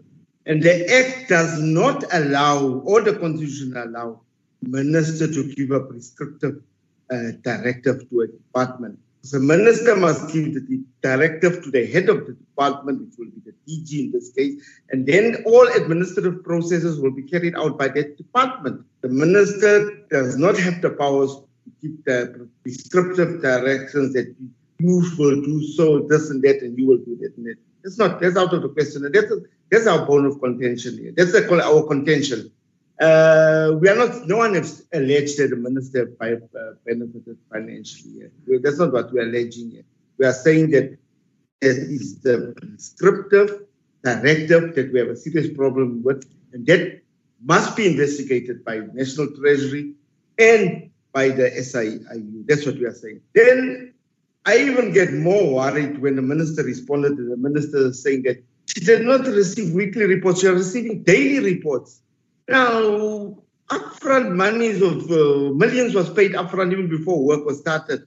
Now, surely if there was daily reports, the minister was receiving these reports. And that's why I say we are saying, therefore, the minister must be held accountable for what happened there. Don't all the time blame officials and then we don't. Honorable members, friends and colleagues. Uh, Don't. Sorry. uh, sorry, sorry about that. Sorry. Sorry, sorry. All right. Uh, okay. Sorry about that, Chair. Sorry about that, Chair. No problem. Chair, Chair the problem here for, for, for, for us and all, uh, Honorable Holomisa raised it, and this is a problem we had since 1994 with ministers and departments and DGs in their, in their, in their, their, their, their departments where ministers go directly and give direct uh, directives to, to officials in the department. Look, all of these are all of these are raised, and we have a problem with it, and that's what we want to be investigated here because we need to stop that. That needs to come to an end. Ministers must not be involved in the administrative uh, administrative processes of the department. So that's all what we are saying, and we want the directive to be investigated. Thank you very much. That's fine. Um, I will make a proposal in that regard. Uh, Honorable Swart. Honorable Swart Spenis. Yeah, thank you, Chair. Um, Chair, all I want to raise is that nobody said the minister benefited in anything. All we are asking is that the minister can't also at each and every committee meeting, Chair, want to remind us of acts and what she is allowed to do and what her powers allow her to do. What we are asking here about today is 100% of involvement of members of staff in her office in the uh, uh, procurement of the fence. And that is why I keep on repeating, Chair, that they must give us a report with the dates of the different meetings they held. And if the minister deems, Chair, that all those meetings attended by her staff members and her chief of leading the delegation to the Bay, uh, Bay Bridge, Bridge to go and check uh, before handing over to the contractors, if it means that part of those powers she is talking about is that her staff members in the form of Rogers, in the form of Whitehead, in the form of which are her secretaries and her chief of staff. If it means that those powers means that they are the ones who supposed to lead delegations to Beitbridge to check on her behalf, then we should be told so, Chair. Because then Treasury must outline what is it and the SIU especially the SIU and Treasury, to tell us that when they say that they have a hint of what they are not putting properly on the table of interference from the minister, they must tell us what it is. But where I am seated as chair is that we can't at every committee meeting that the, the, the minister does not answer questions directly. Because questions that are put to her by the committee members she does not answer directly the minister. Instead, the minister wants to remind us what powers have been bestowed on her. And every committee meeting, the minister wants to tell us uh, that she is, she, she is not benefiting. Nobody in this committee said it in English or Afrikaans and in any language that the minister has benefited from everything. All we are asking a question in relation to what they presented us to us before and what they are giving us now in the form of reports after an investigation. So somewhere there are cracks where both SIU and Treasury must go back so that beze nento evuthiwe. Manje um akalumeki lamazambane. Alihlaza chair thank you. All right. Um, um, can we get uh, the honorable hadebe with an h?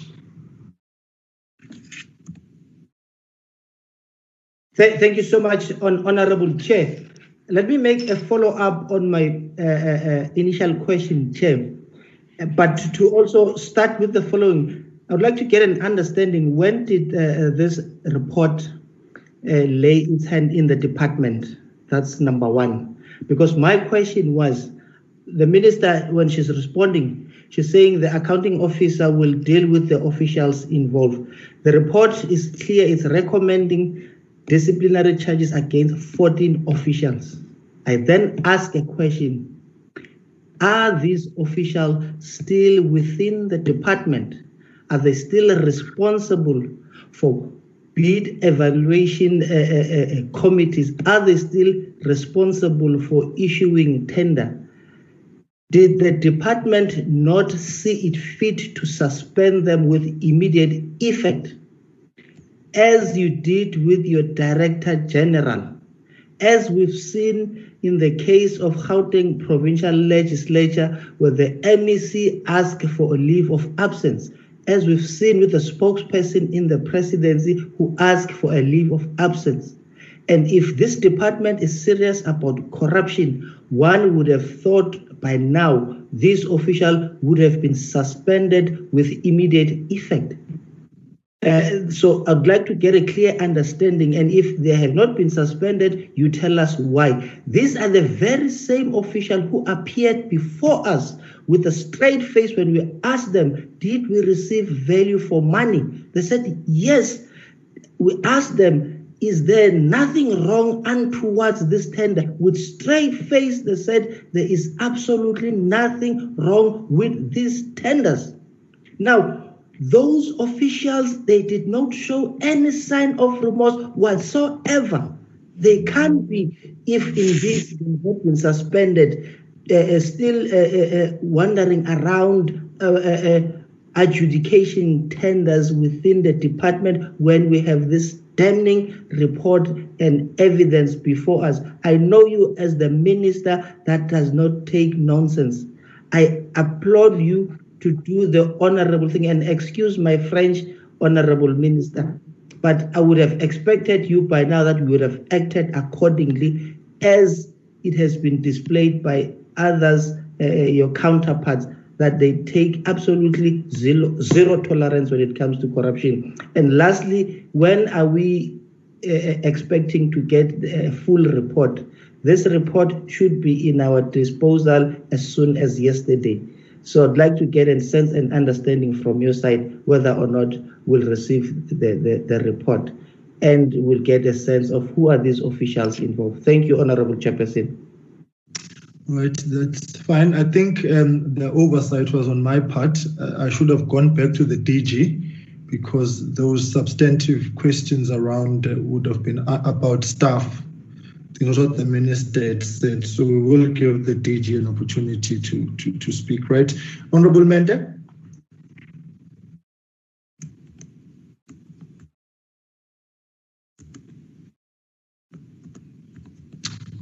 Uh, Honorable Mente?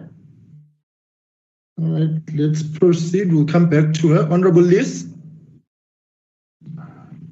Thank you, Mr. Chairman. Um, what I, I, failed to do earlier was say hello to Dondo. I, uh, I miss you at our committee meetings as we used to see you so frequently at finance, and we don't see you much here. So welcome to Scopa from me.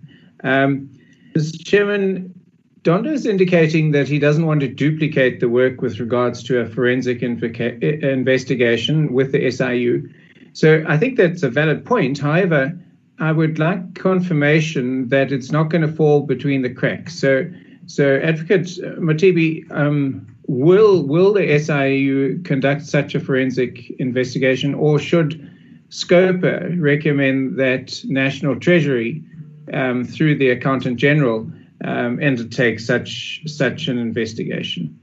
Mr. Chairman, the, the question of the report um, that Advocate Mothibi quite correctly says is the owned by the Department of Public Works and Infrastructure um, is, is, is somewhat problematical. I understand where Advocate Mothibi is coming from, but we have a history, unfortunately, of um, even where committees require reports to be submitted, and I'm not referring now to the SIU in other instances, um, those reports are simply not sent to us.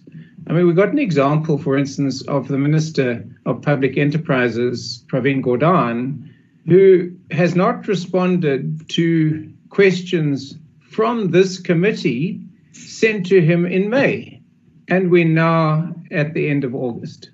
And so I, I, would like the committee to resolve, Mr. Chairman, that this report be submitted within a week and if we don't get it within a week, we then use the powers of Parliament to subpoena that report. Um, and we don't let it get out of our sight, get away from us. Um, I would really ask that we do that. Mr. Chairman, finally, um, Minister de Lille, I'm afraid, in my opinion, as has been expressed by a number of other people, you've been uh, your response was an obfuscation of note. you have not dealt with the issues that you were questioned about. And specifically, my question will you resign or will you not? A simple yes or no um, is all that's required. Will you resign or will you not resign? Thank you, Mr. Chair. All right, uh, Honorable uh, Mente is back, and then Honorable Machal and Honorable Graham. Yeah, thank you, Chair. Um, I don't know what I've missed. I, the system kicked me out. If you, if you duplicate, I'll let you know. Okay. Uh, Chair, back to my question again.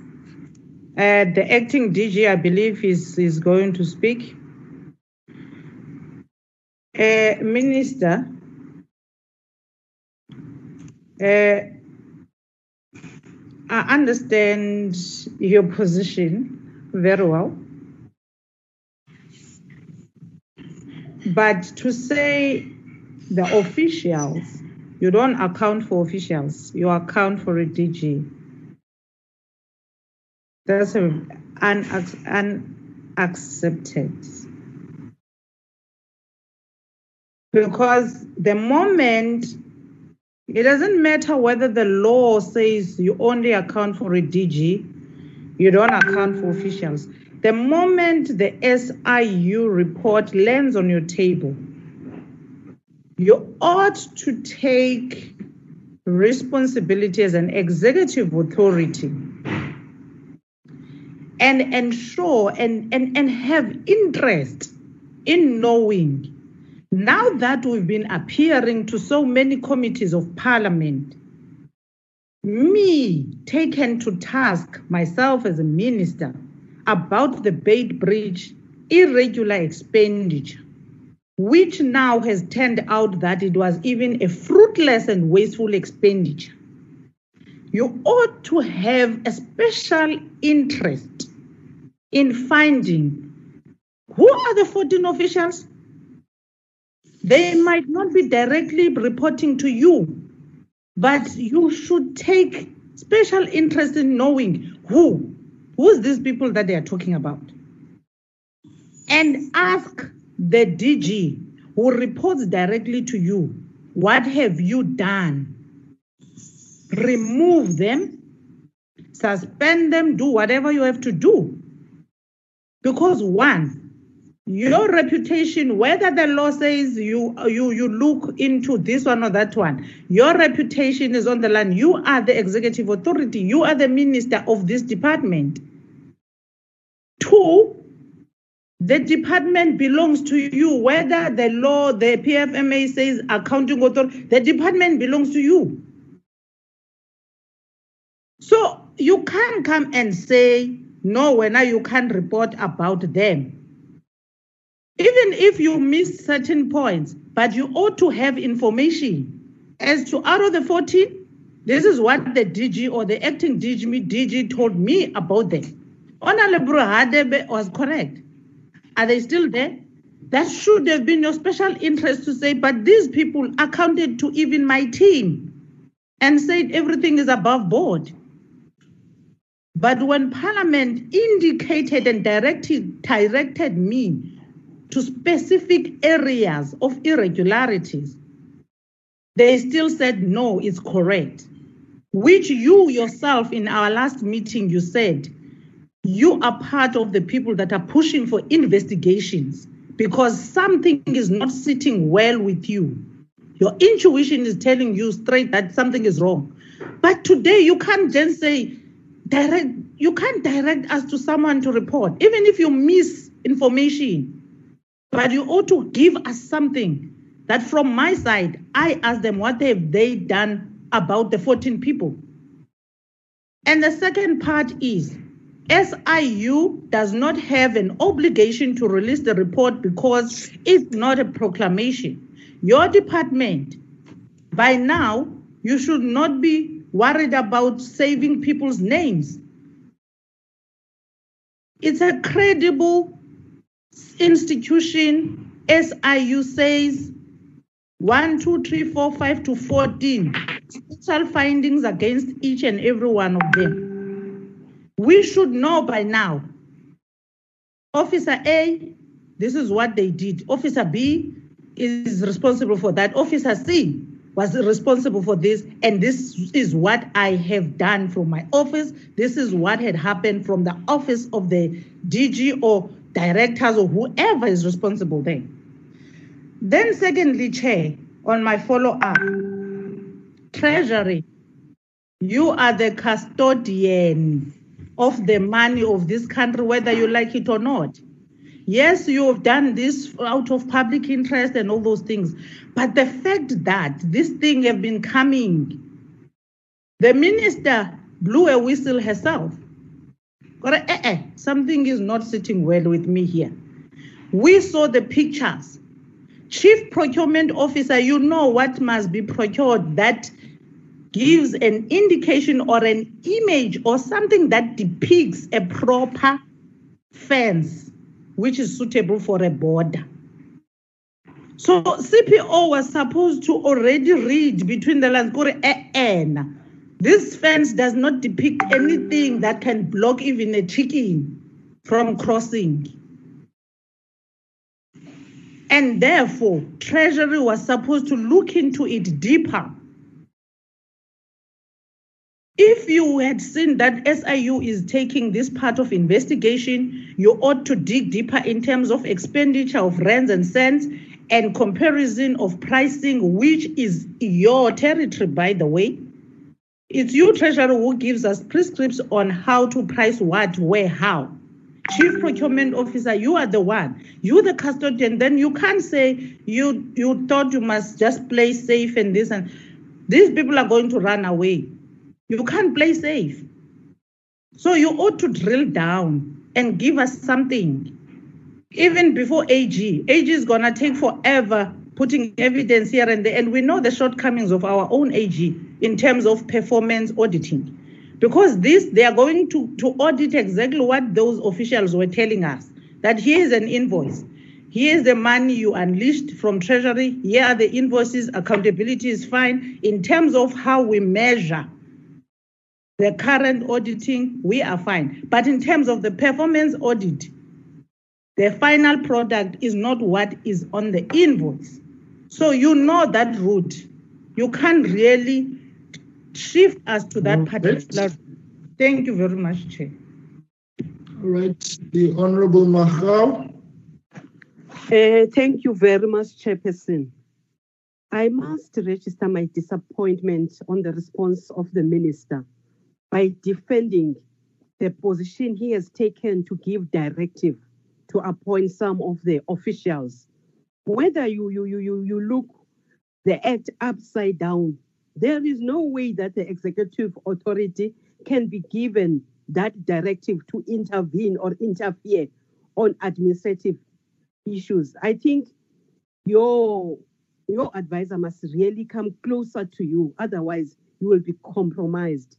The only role you are supposed to play is to make a point that the budget within the department is used or spent economically, efficiently, and effectively, and there is value for money. And unfortunately, you did not mention that. You just mentioned that as per the section 38 of PFMA, section 85 of the Constitution, we have the right to do so. It's really disappointing.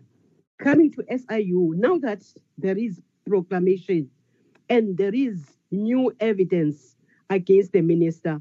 Are there any time frames you can give us to make a point that we have dealt this matter? Thank you very much, Chairperson.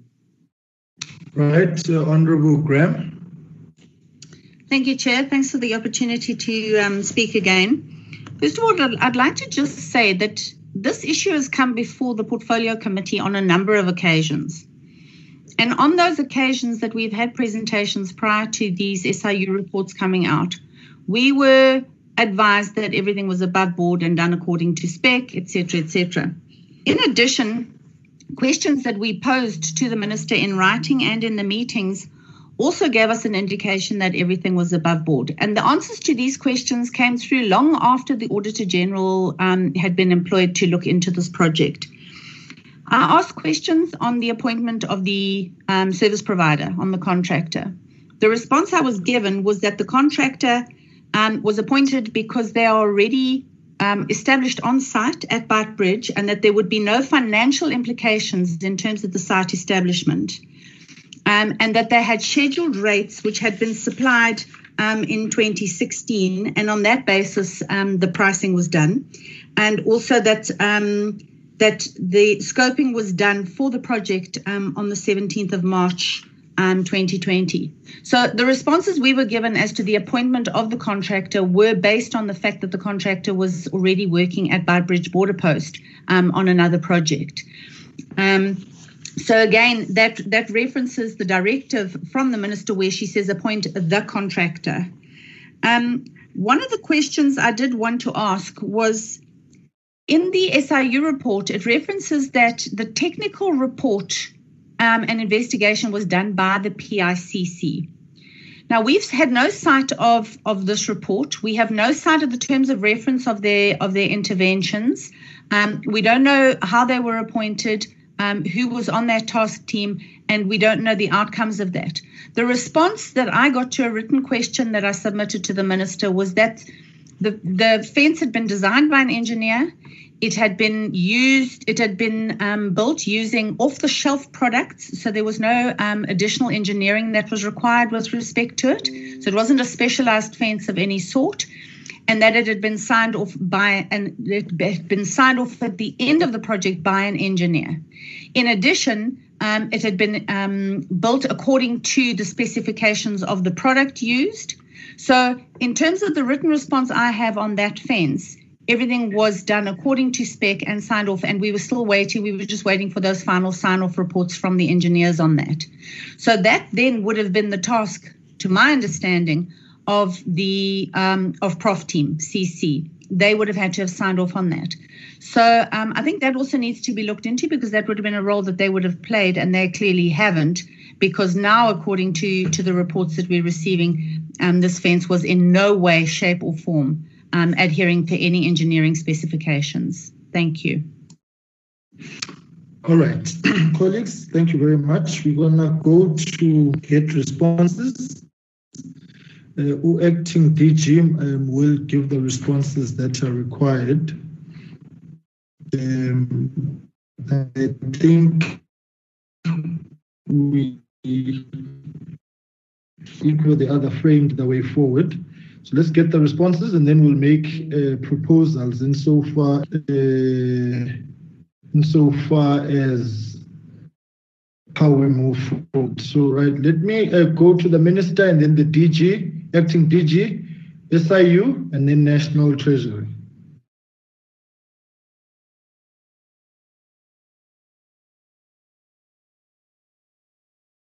Thank you, Honorable Chairperson. Thank you, Honorable Members. Um, Honorable Chairperson, in terms of the staff of uh, the Minister, they are appointed in terms of Section 912A of the Public Service Act. And if they have violated any of the employment conditions, they must be treated in terms of that. Secondly, I, I, I do think, a chairperson, that I need to deal with, you know, allegations that I don't answer questions when I when I do come before the committee. I certainly welcome any further investigation by the uh, SIU or the National Treasury, because that is their constitutional mandate. And I will give my full cooperation to both entities because we need to work together. The second point, Chairperson, and if I make a reference to certain sections of the law, uh, it's because I am before a, a parliamentary committee of parliament. The separation of powers uh, in terms of the constitution means a separation of powers between the executive, parliament, and uh, and, and the judiciary. And I certainly do understand the separation of powers. I certainly welcome that all of these allegations must be tested.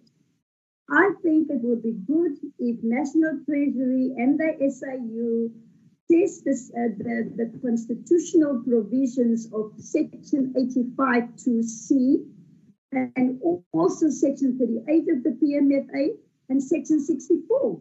Allegations remain allegations until they are being tested. And that leads me to the question of Honorable, uh, uh, Honorable Lees. You will, you will recall just about two years ago, the same question was put to me. I turned to the courts and I won four court cases at the High Court because we are all equal before the law. We are all subject to, to, to, to get also protection by the law. So I'm not running away from any responsibility. In fact, I will welcome the interpretation by National Treasury, the interpretation of 85 2C in the Constitution, the interpretation of Section 38, the interpretation of 64, because members of parliament must hold us to account in terms of the laws that have been made by parliament. So I'm not running away. I, I, I, I welcome, you know, we're in a new democracy, we've got a new constitution, and as we set legal precedents around some of these issues and get the legal interpretation correct, it will only enhance accountability, it will only enhance um, how we need to, to, to do our, our work. Um, then, uh, in terms of Honorable, I think it's Honorable Hadebe, what I was saying, again, in terms of the law, we, we all be guided by the law. The role and responsibility of the minister is to act when it is the director general only in terms of action against people below the Director General, that is the role of the Director General. And therefore, before I'm accused of interfering again, I've asked that the Acting Director General give us a full report about um, what is happening, how far we are with the implementation of the recommendations of, of the, the SI, SIU report. Um, so um, I will continue to, to answer questions to uh, to, uh, uh, um, to, to the honourable members of parliament. Honourable Chairperson, in terms of requesting the, the report, the report must be given to the members of parliament. Oh, oh, the, the, the, and the only issue, Chairperson, is that. Listen,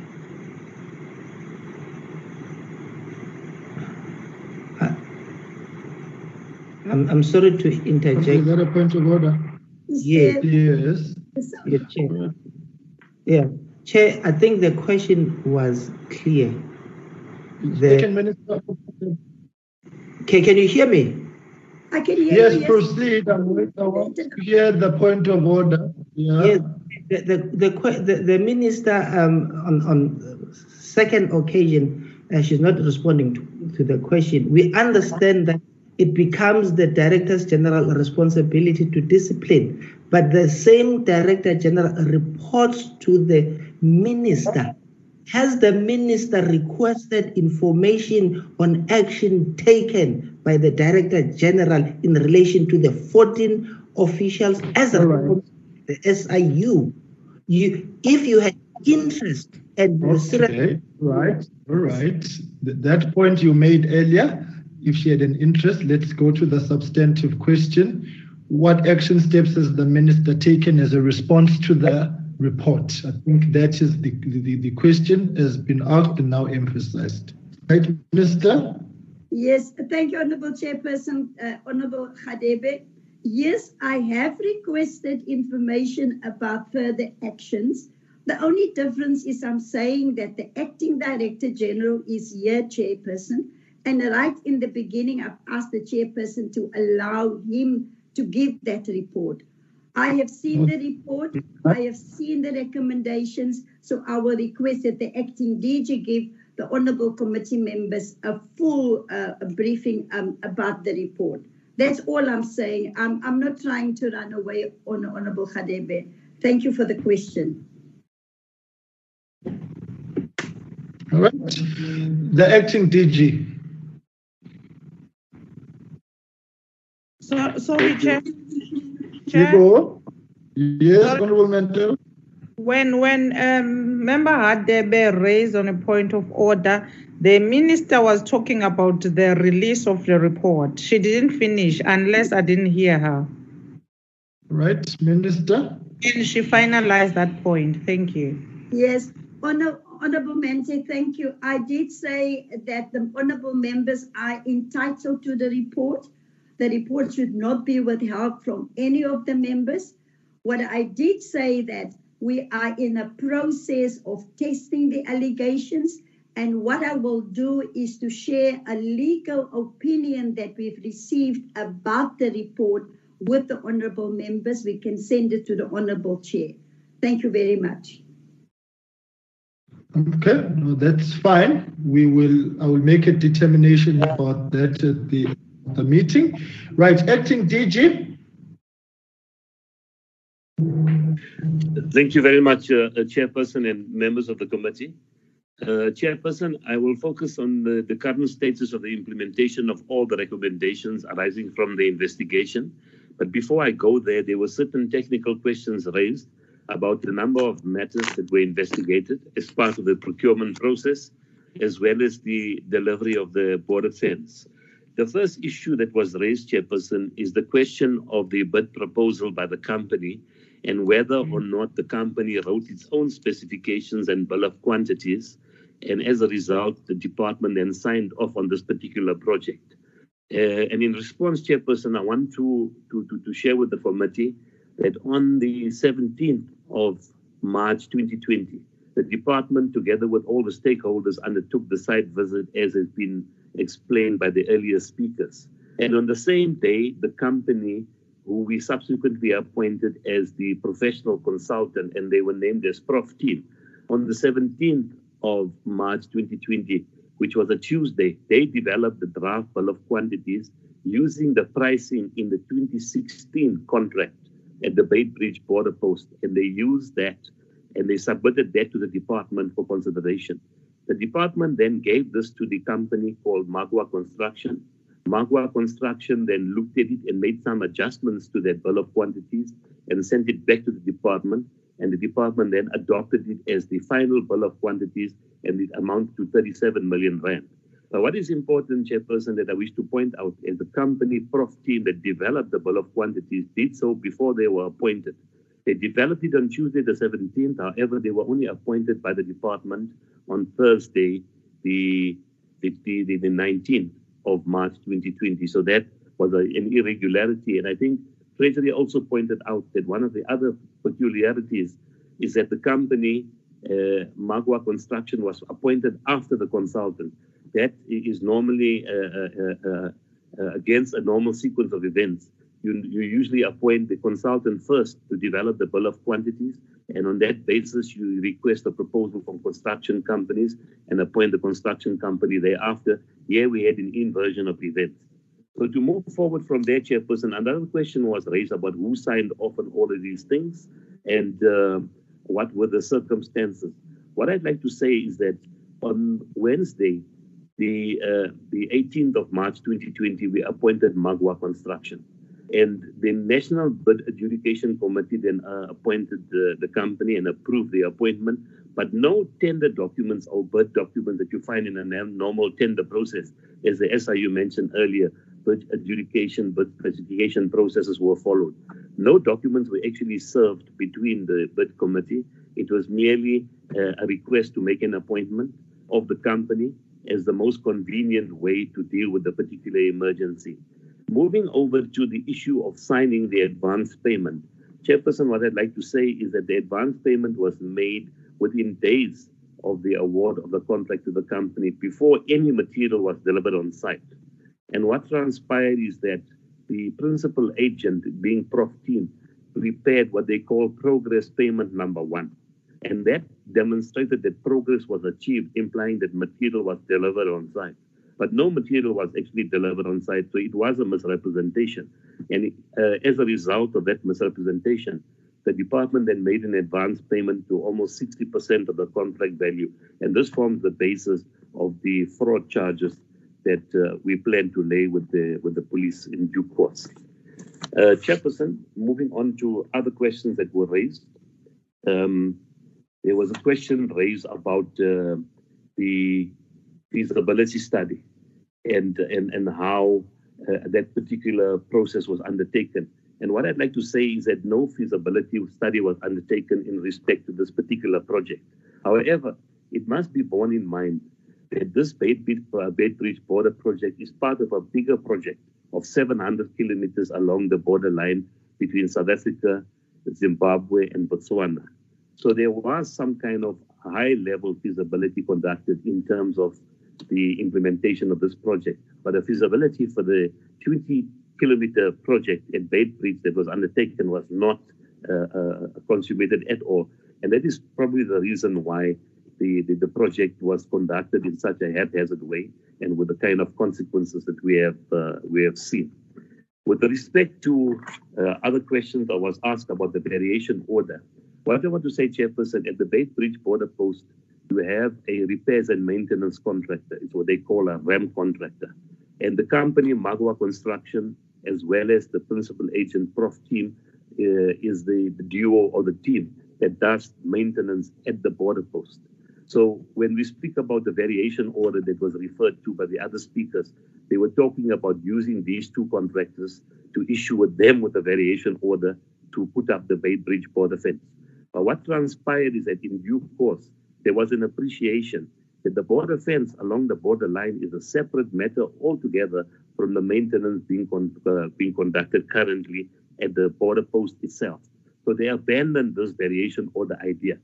But they had gone too far down the line in this regard, and they needed to use somebody to get this project going.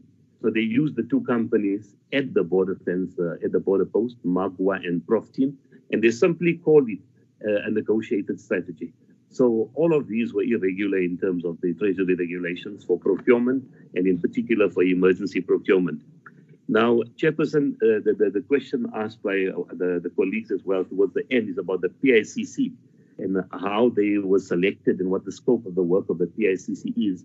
What I'd like to say is that the investigation team comprising of ourselves and the SIU looked at a number of possibilities to bring on board professionals, uh, engineers, and, and, and, quantity surveys in particular, to help us with the, the conduct of an assessment about value for money uh, at the border post uh, in, in terms of the fence, as well as uh, to determine whether the uh, the the the the the, the, con, uh, the, the construction itself and the final product was in accordance with the specification. So that technical team was required to complete the investigation and we looked at a number of options.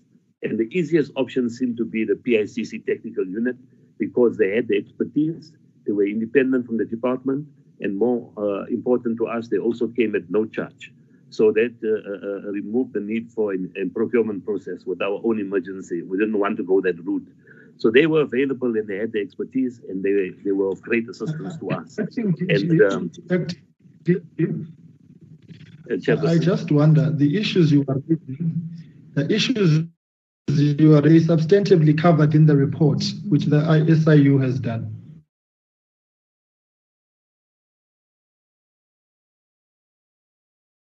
Chairperson, I will move. I'll move. Yeah, Chairperson, I hear you. No, no, no. I'll move. Yes, uh, no. I'm asking. I'm not saying I haven't seen the report. I'm asking.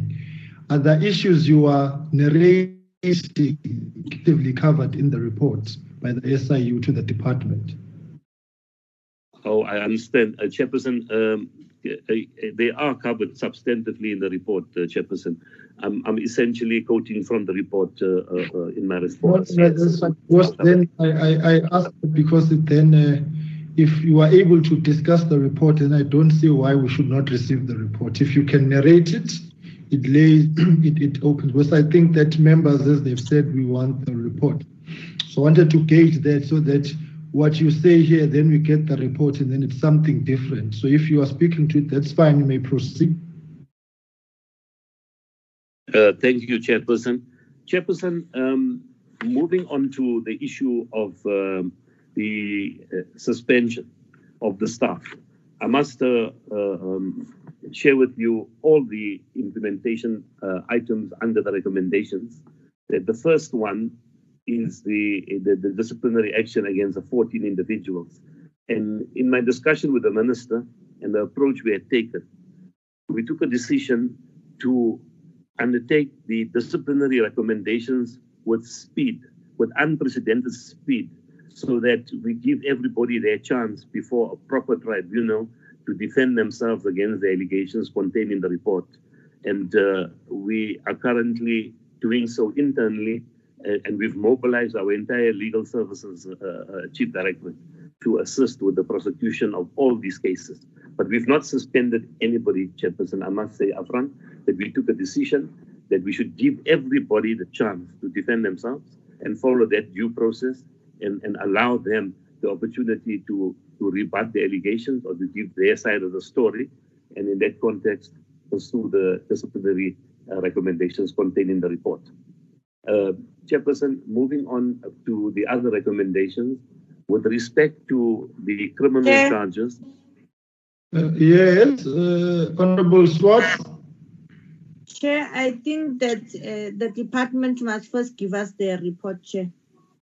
Because now, instead of the DG responding to what the members asked, he's giving us the report which we don't have, which we can't see.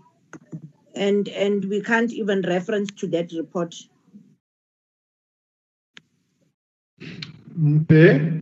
I think though substantively and concretely, what is important is that nobody, we are being told, has been suspended. Because I thought that was the thrust of the questions, not the detailed narrative of the report. The report we'll read ourselves and pose questions uh, accordingly, uh, because I mean, in, now, as you are saying, we can't reference what you're saying, we can't follow. So, but nonetheless, you've you, you, you've laid the foundation for us to receive the report and we'll take it from there. But I think the, the, the issues, specific names were given, uh, uh, so on, Miss Whitehead amongst others. The SIU has said that um, a finding was made, and so uh, it's safe to assume that the acting DG is saying they are not suspended, they remain at work. And so we juxtapose that uh, what, against what Honorable Hadebe said and the examples he gave about suspensions elsewhere. All right, so uh, DG, I think you, you note what the members are saying, that um, we don't have the report currently, uh, but of course it must be submitted. All right, we may proceed. Thank you, uh, Chairperson. Chairperson, I'd just like to, uh, with the, in a short space of time, just take the members of the committee through the current status of all the recommendations. The disciplinary charge, as I've mentioned, is currently being processed by our Deputy Director General of Corporate Services under the uh, auspices of our legal uh, chief directorate. With respect to the civil recommendations as well as the criminal charges, Chairperson, what I want to say is that we've now obviously referred this matter to the SIU on the 27th of July 2020, and they've explained their processes within the SIU. And the criminal charges are very closely linked to the work of the SIU. The criminal charges in our report relate primarily to the misrepresentations made to pay out 60% of the contract price within four days of the commencement of work on site. And what the SIU is doing to assist us is to identify that beyond the principal agent, who misrepresented that work was done on, on the project when it was not uh, uh, at the stage of completion, it was claimed, as well as the invoices of the contractor. We also have staff members in the department who were responsible for signing off the paperwork. Now, we've identified at least one person who may be culpable for putting through this paperwork, but there may be others. And the SIU is seeking to assist us to identify the whole chain in the business process, to, to, to, to formulate charges against all those uh, who may have been uh, uh, culpable for this misrepresentation. So the criminal charges will be laid also concurrently with the SIU processes that are currently being undertaken. With res- right. respect to... On a point of order, Chair. Right, Honorable Mente. Oh, Chairperson, the acting DG is playing shop steward. He is now an employer. If he says he is going to follow the SIU recommendations where criminal charges are concerned. Why isn't he doing the same thing where disciplinary actions are concerned? Because it's the unions that must say they must be given and afforded an opportunity to be heard and protect themselves than him telling us that those employees must be given an opportunity. His is to do what the employer has to do suspend them, remove them from the system, and set disciplinary procedures in place. Because he should be now convinced that they have breached certain laws in terms of procurement and do what the employer must do.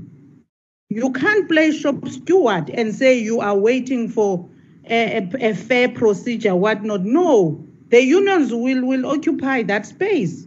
You can't play shop steward. Do on the left what you can do on the right. Thank you, Chair. Let, let, let's do this because you see, I, I was trying to caution the acting DG uh, earlier on. I'm going to ask him to stop there because this big report we don't have. So un, unless we have the report to cross-reference what he's saying, none of what he's saying makes sense. I'm not sure whether I'm making sense now. Because he's, he's saying I'm gonna go now to the recommendations. We don't know what the, we have we have to read those recommendations in the context of the report mm-hmm. first. So I think what transpires here is that we will get the report and then just have a follow up then when we have looked at it. Because I'm, I, am sitting here now, I, I'm, I'm, I'm it, it makes it very difficult to follow. I think the substantive matter that colleagues were asking was, has action been taken? And I think the response suffices when the acting DG says um, disciplinary processes are underway and nobody has been has been suspended. I think that is that, that, that is what we, we, we, we take we take out of it.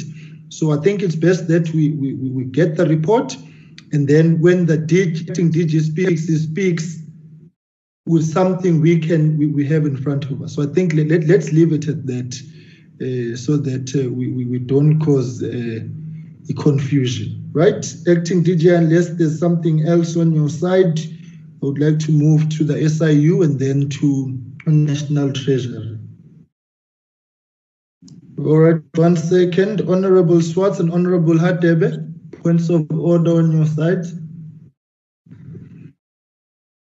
Um, Chair, I just want to say that having listened to what we couldn't exactly follow from the acting DG side that when, when, he says a technical team or a technical head led the delegation, in his report he must specify that the technical head is Mr. So and so or Ms. So and so.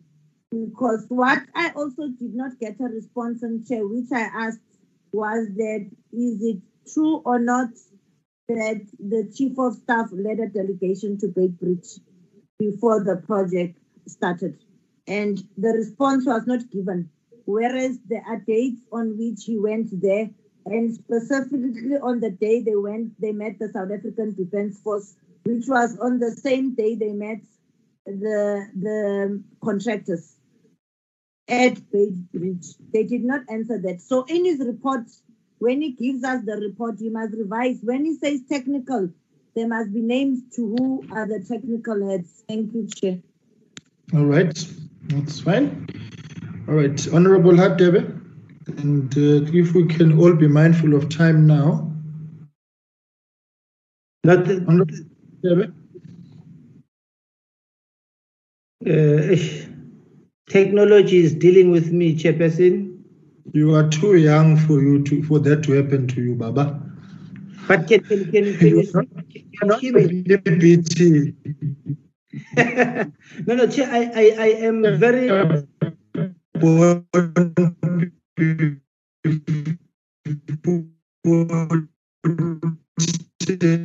Technology.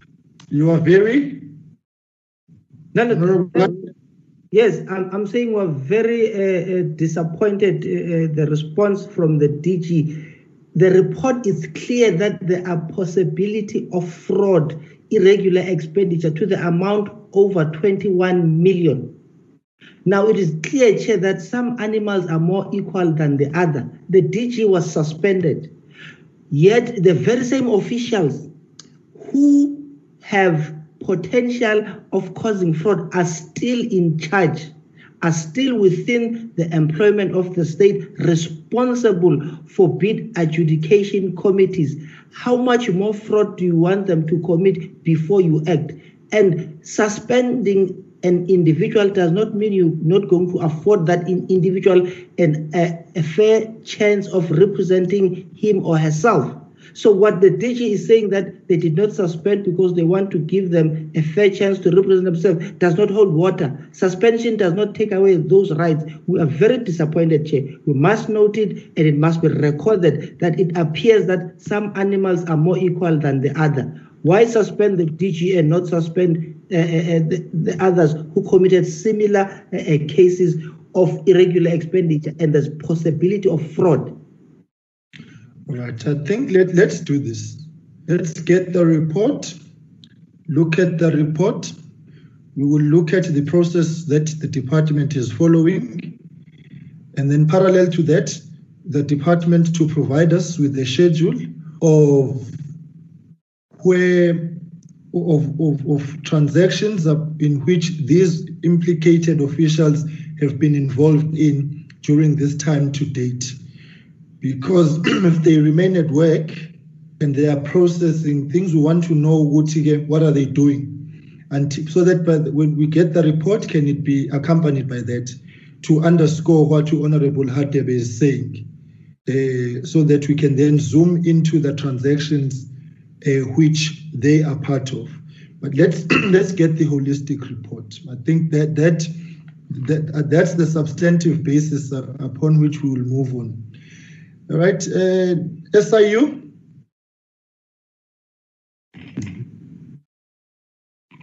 Thank you, thank you, Chair. Um, uh, just to restate that uh, uh, we we investigated uh, as part of the uh, comment agreement, and at the end of it, the report becomes the report of the department. So yeah, so in that in, in that context, uh, if there's uh, if there's any different views uh, about the report, uh, uh, we, we we are we are welcome to to shed some light if there's any if there's any inquiries or questions. Um, uh, and I mean to the to the department that is, if the department still wants further further inquiries.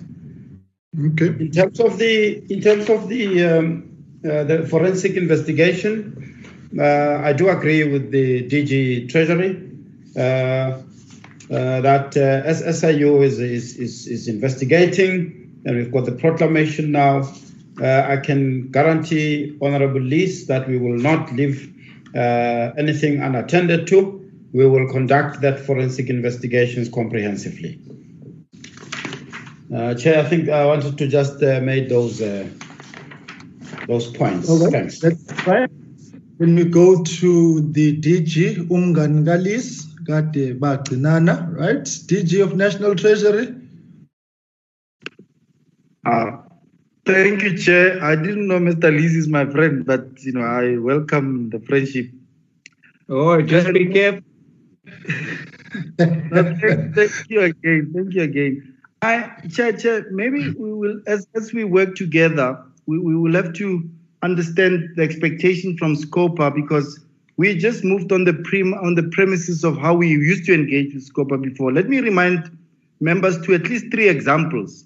Whether you're looking at the Tegeta coal contracts in the past, whether you look at the, the, the, and it was an issue of national interest at the time, whether you look at the IEC headquarters at the time, whether you look at the Vrede Dairy Farm at the time, you will notice that it started same way like this, where there was a review, and then based on the res- preliminary results, those were taken into more in-depth study of what exactly happened through a forensic process, and the reports at any of those instances could have would be made available. So I would I would say, as as the you know advocate Mothibi was saying, we we obviously there won't be need for us to go any further. Uh, but I Mendes point that says for some matter like this, we should have gone into too a detail right at the beginning and addressed some of some of that. And if we are not getting any documentation, we should have insisted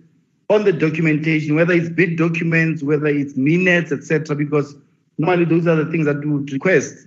But I think for, for, for now, Chair, I would I would I would maybe leave it here and say we will all make ourselves available uh, through the details information. I mean information that we have during our draft review report and make it available to the SIU for an in-depth, uh, you know, study and investigation and forensic investigation as to what happened here, and make ourselves available, whether it's from a systems point of view in providing payment, uh, you know, information or any other matter that may assist the process uh, in getting this matter to final, um, and and then we can then leave it at that. Thanks, Chair. All right. No, that's fine. I, I hear you, uh, DG, but uh, and I and I agree with you, but I think you must also take the, the, the perspective which we are coming from.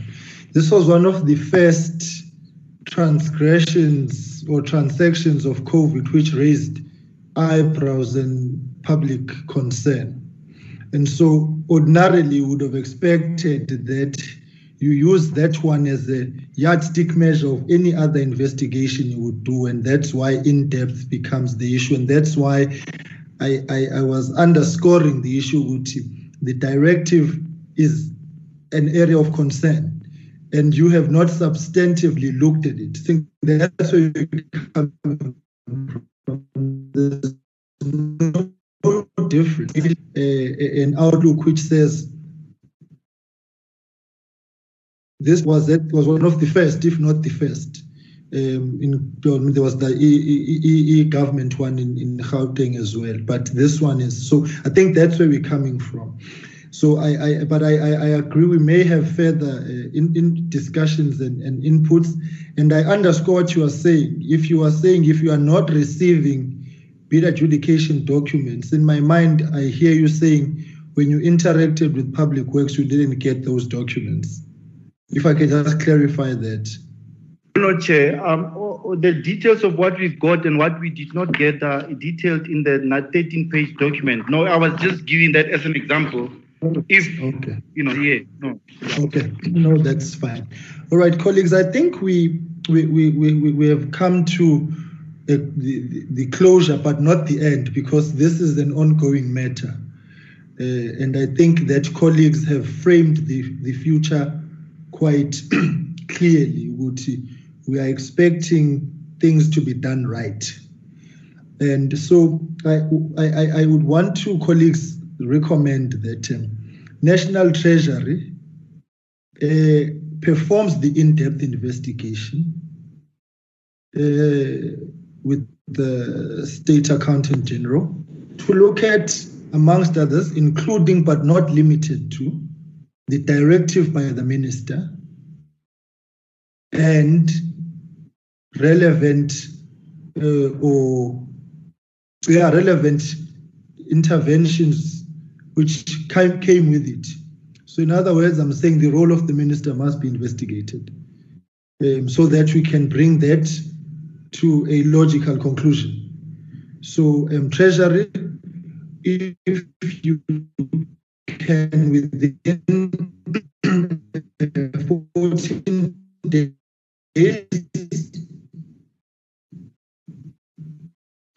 appraisers they are going back to that. And I'll tell you why the issue of the directive becomes important in the role of the minister. As a comparison, you had the Department of Water Affairs, where a large number of contracts and interventions were carried out on the basis of ministerial directives, in as much as it was provided for in law. But along the way, it caused problems in that department. And so you will understand members raise it from a, a, a, a, historic perspective of precedence that we have seen something similar before where the nub of the issue is a ministerial directive. And so we need to clarify it. So it that so um, DG, we are expecting you uh, to, to to do that, particularly also because you had raised it yourselves in your own presentation.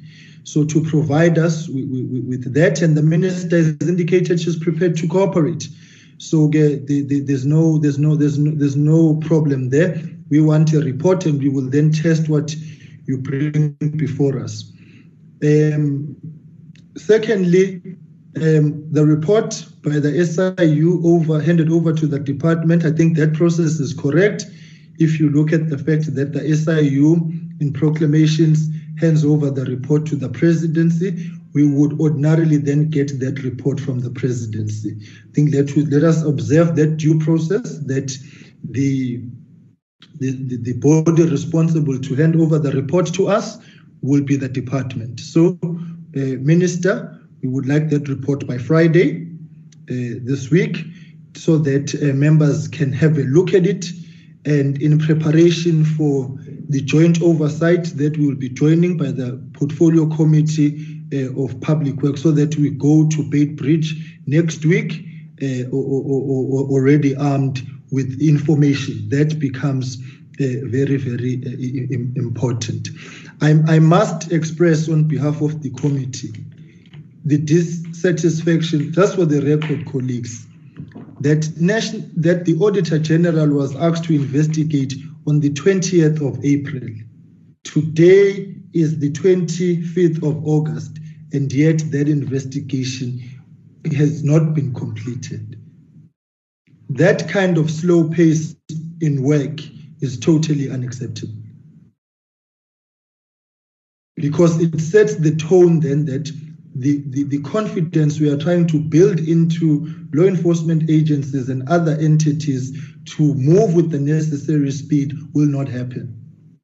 I take nothing away from what the SIU has done. I think they have moved with the, the, that kind of speed. But here, I'm just making the 20th of April, and to date, we have the, there's nothing either on the minister's desk or on our desk. So th- that leaves a, a, very bitter taste in one's mouth.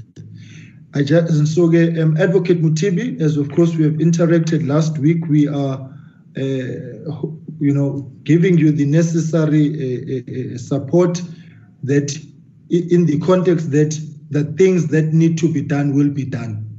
And as we said, the meeting we had last week was a meeting of pleasantries. The next one is about results and our tone will be totally different.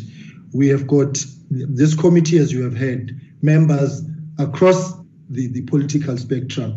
There's a zero appetite on our part for the tolerance of corruption and a lack of consequence management and a failure to move with the necessary speed. And so, on that note, we expect the department itself to set into motion disciplinary processes that inspire confidence that things are being done correctly. Indeed. So the department must understand that, that we are not converting ourselves into a DC, but things must be done correctly. So we will gauge what the department is doing against the background uh, of the report that um, we will receive. So I think, uh, colleagues, as I'm saying, this matter doesn't end uh, we the chairperson of public works uh, has indicated to us ukuthi there's an, an oversight of that committee and so that is part of a coordinated effort on parliament's part uh, we must not duplicate activities and, and, resources so we will be joining uh, the, the, that uh, oversight uh, and i appreciate colleagues that notwithstanding that it's a weekend uh, when we'll be doing that you have agreed. You are indeed a Masosha, and I think uh, you, it's an active demonstration of our own commitment to make sure that uh, things uh, get done. So I would like to, uh, at this point, thank the Minister, Minister De Lille, thank Deputy Minister Kiviet, uh, the DG of National Treasury, and the head of unit of the SIU, all the officials um, whom have been present uh, here. I'd like to thank members as well for your uh, active Hello? Chairman? When is the oversight uh, uh, business next weekend to check the group. Oh, okay. Yeah, no, we'll discuss it. Just that it's something that officially landed on our desk this morning when I spoke to the chairperson, and so that's why it's been communicated. But uh, there's in principle agreement that we will join uh, on that regard. So, colleagues, um, I, I, think that uh, we, we, we, we, are handling this matter correctly uh, because we are emphasizing on due process. Bob.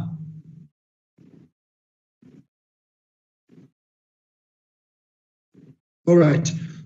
So on that note, uh, honorable members, have a wonderful afternoon and we'll see you in the sitting. Uh, do take care and be safe. Uh, and I just want to, of course, uh, offer condolences to the ANC parliamentary caucus on the passing on of another member uh, yesterday. We, and of course, condolences to Parliament who advocate Mohammed. I also want to, yeah, there's somebody who's calling me but they are not audible. I think it's Honorable Somyo. Uh, yes, yeah. he's not audible, Chair. Yeah. Um, so I just want to then conclude by saying, of course, we yeah. welcome Bob. It, it, uh, yeah. But you can hear you now, but Kubeg. No, Chair, just on the Auditor General and the department.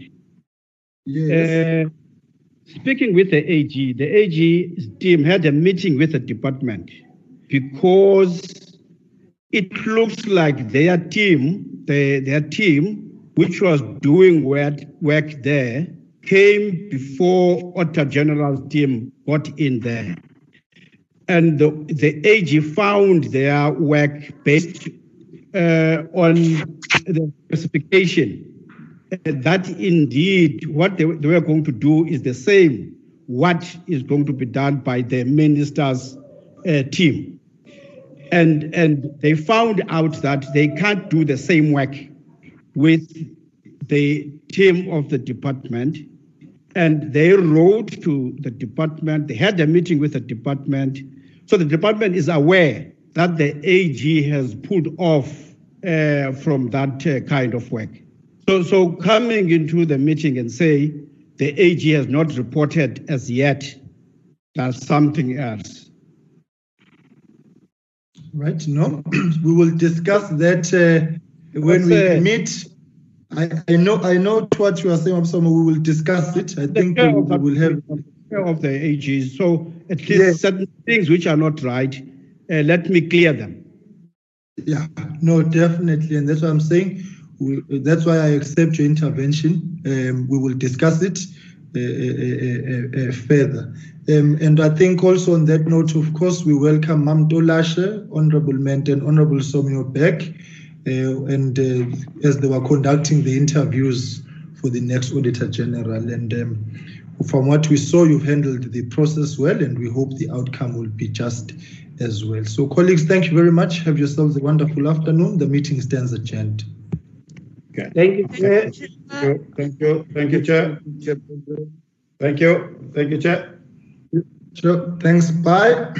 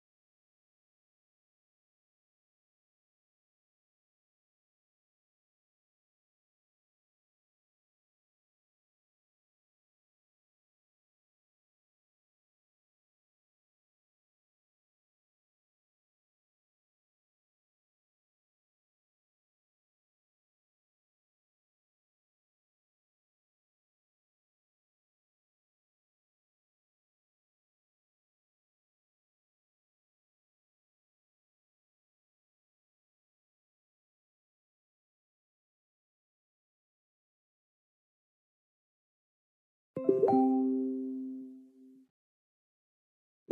you.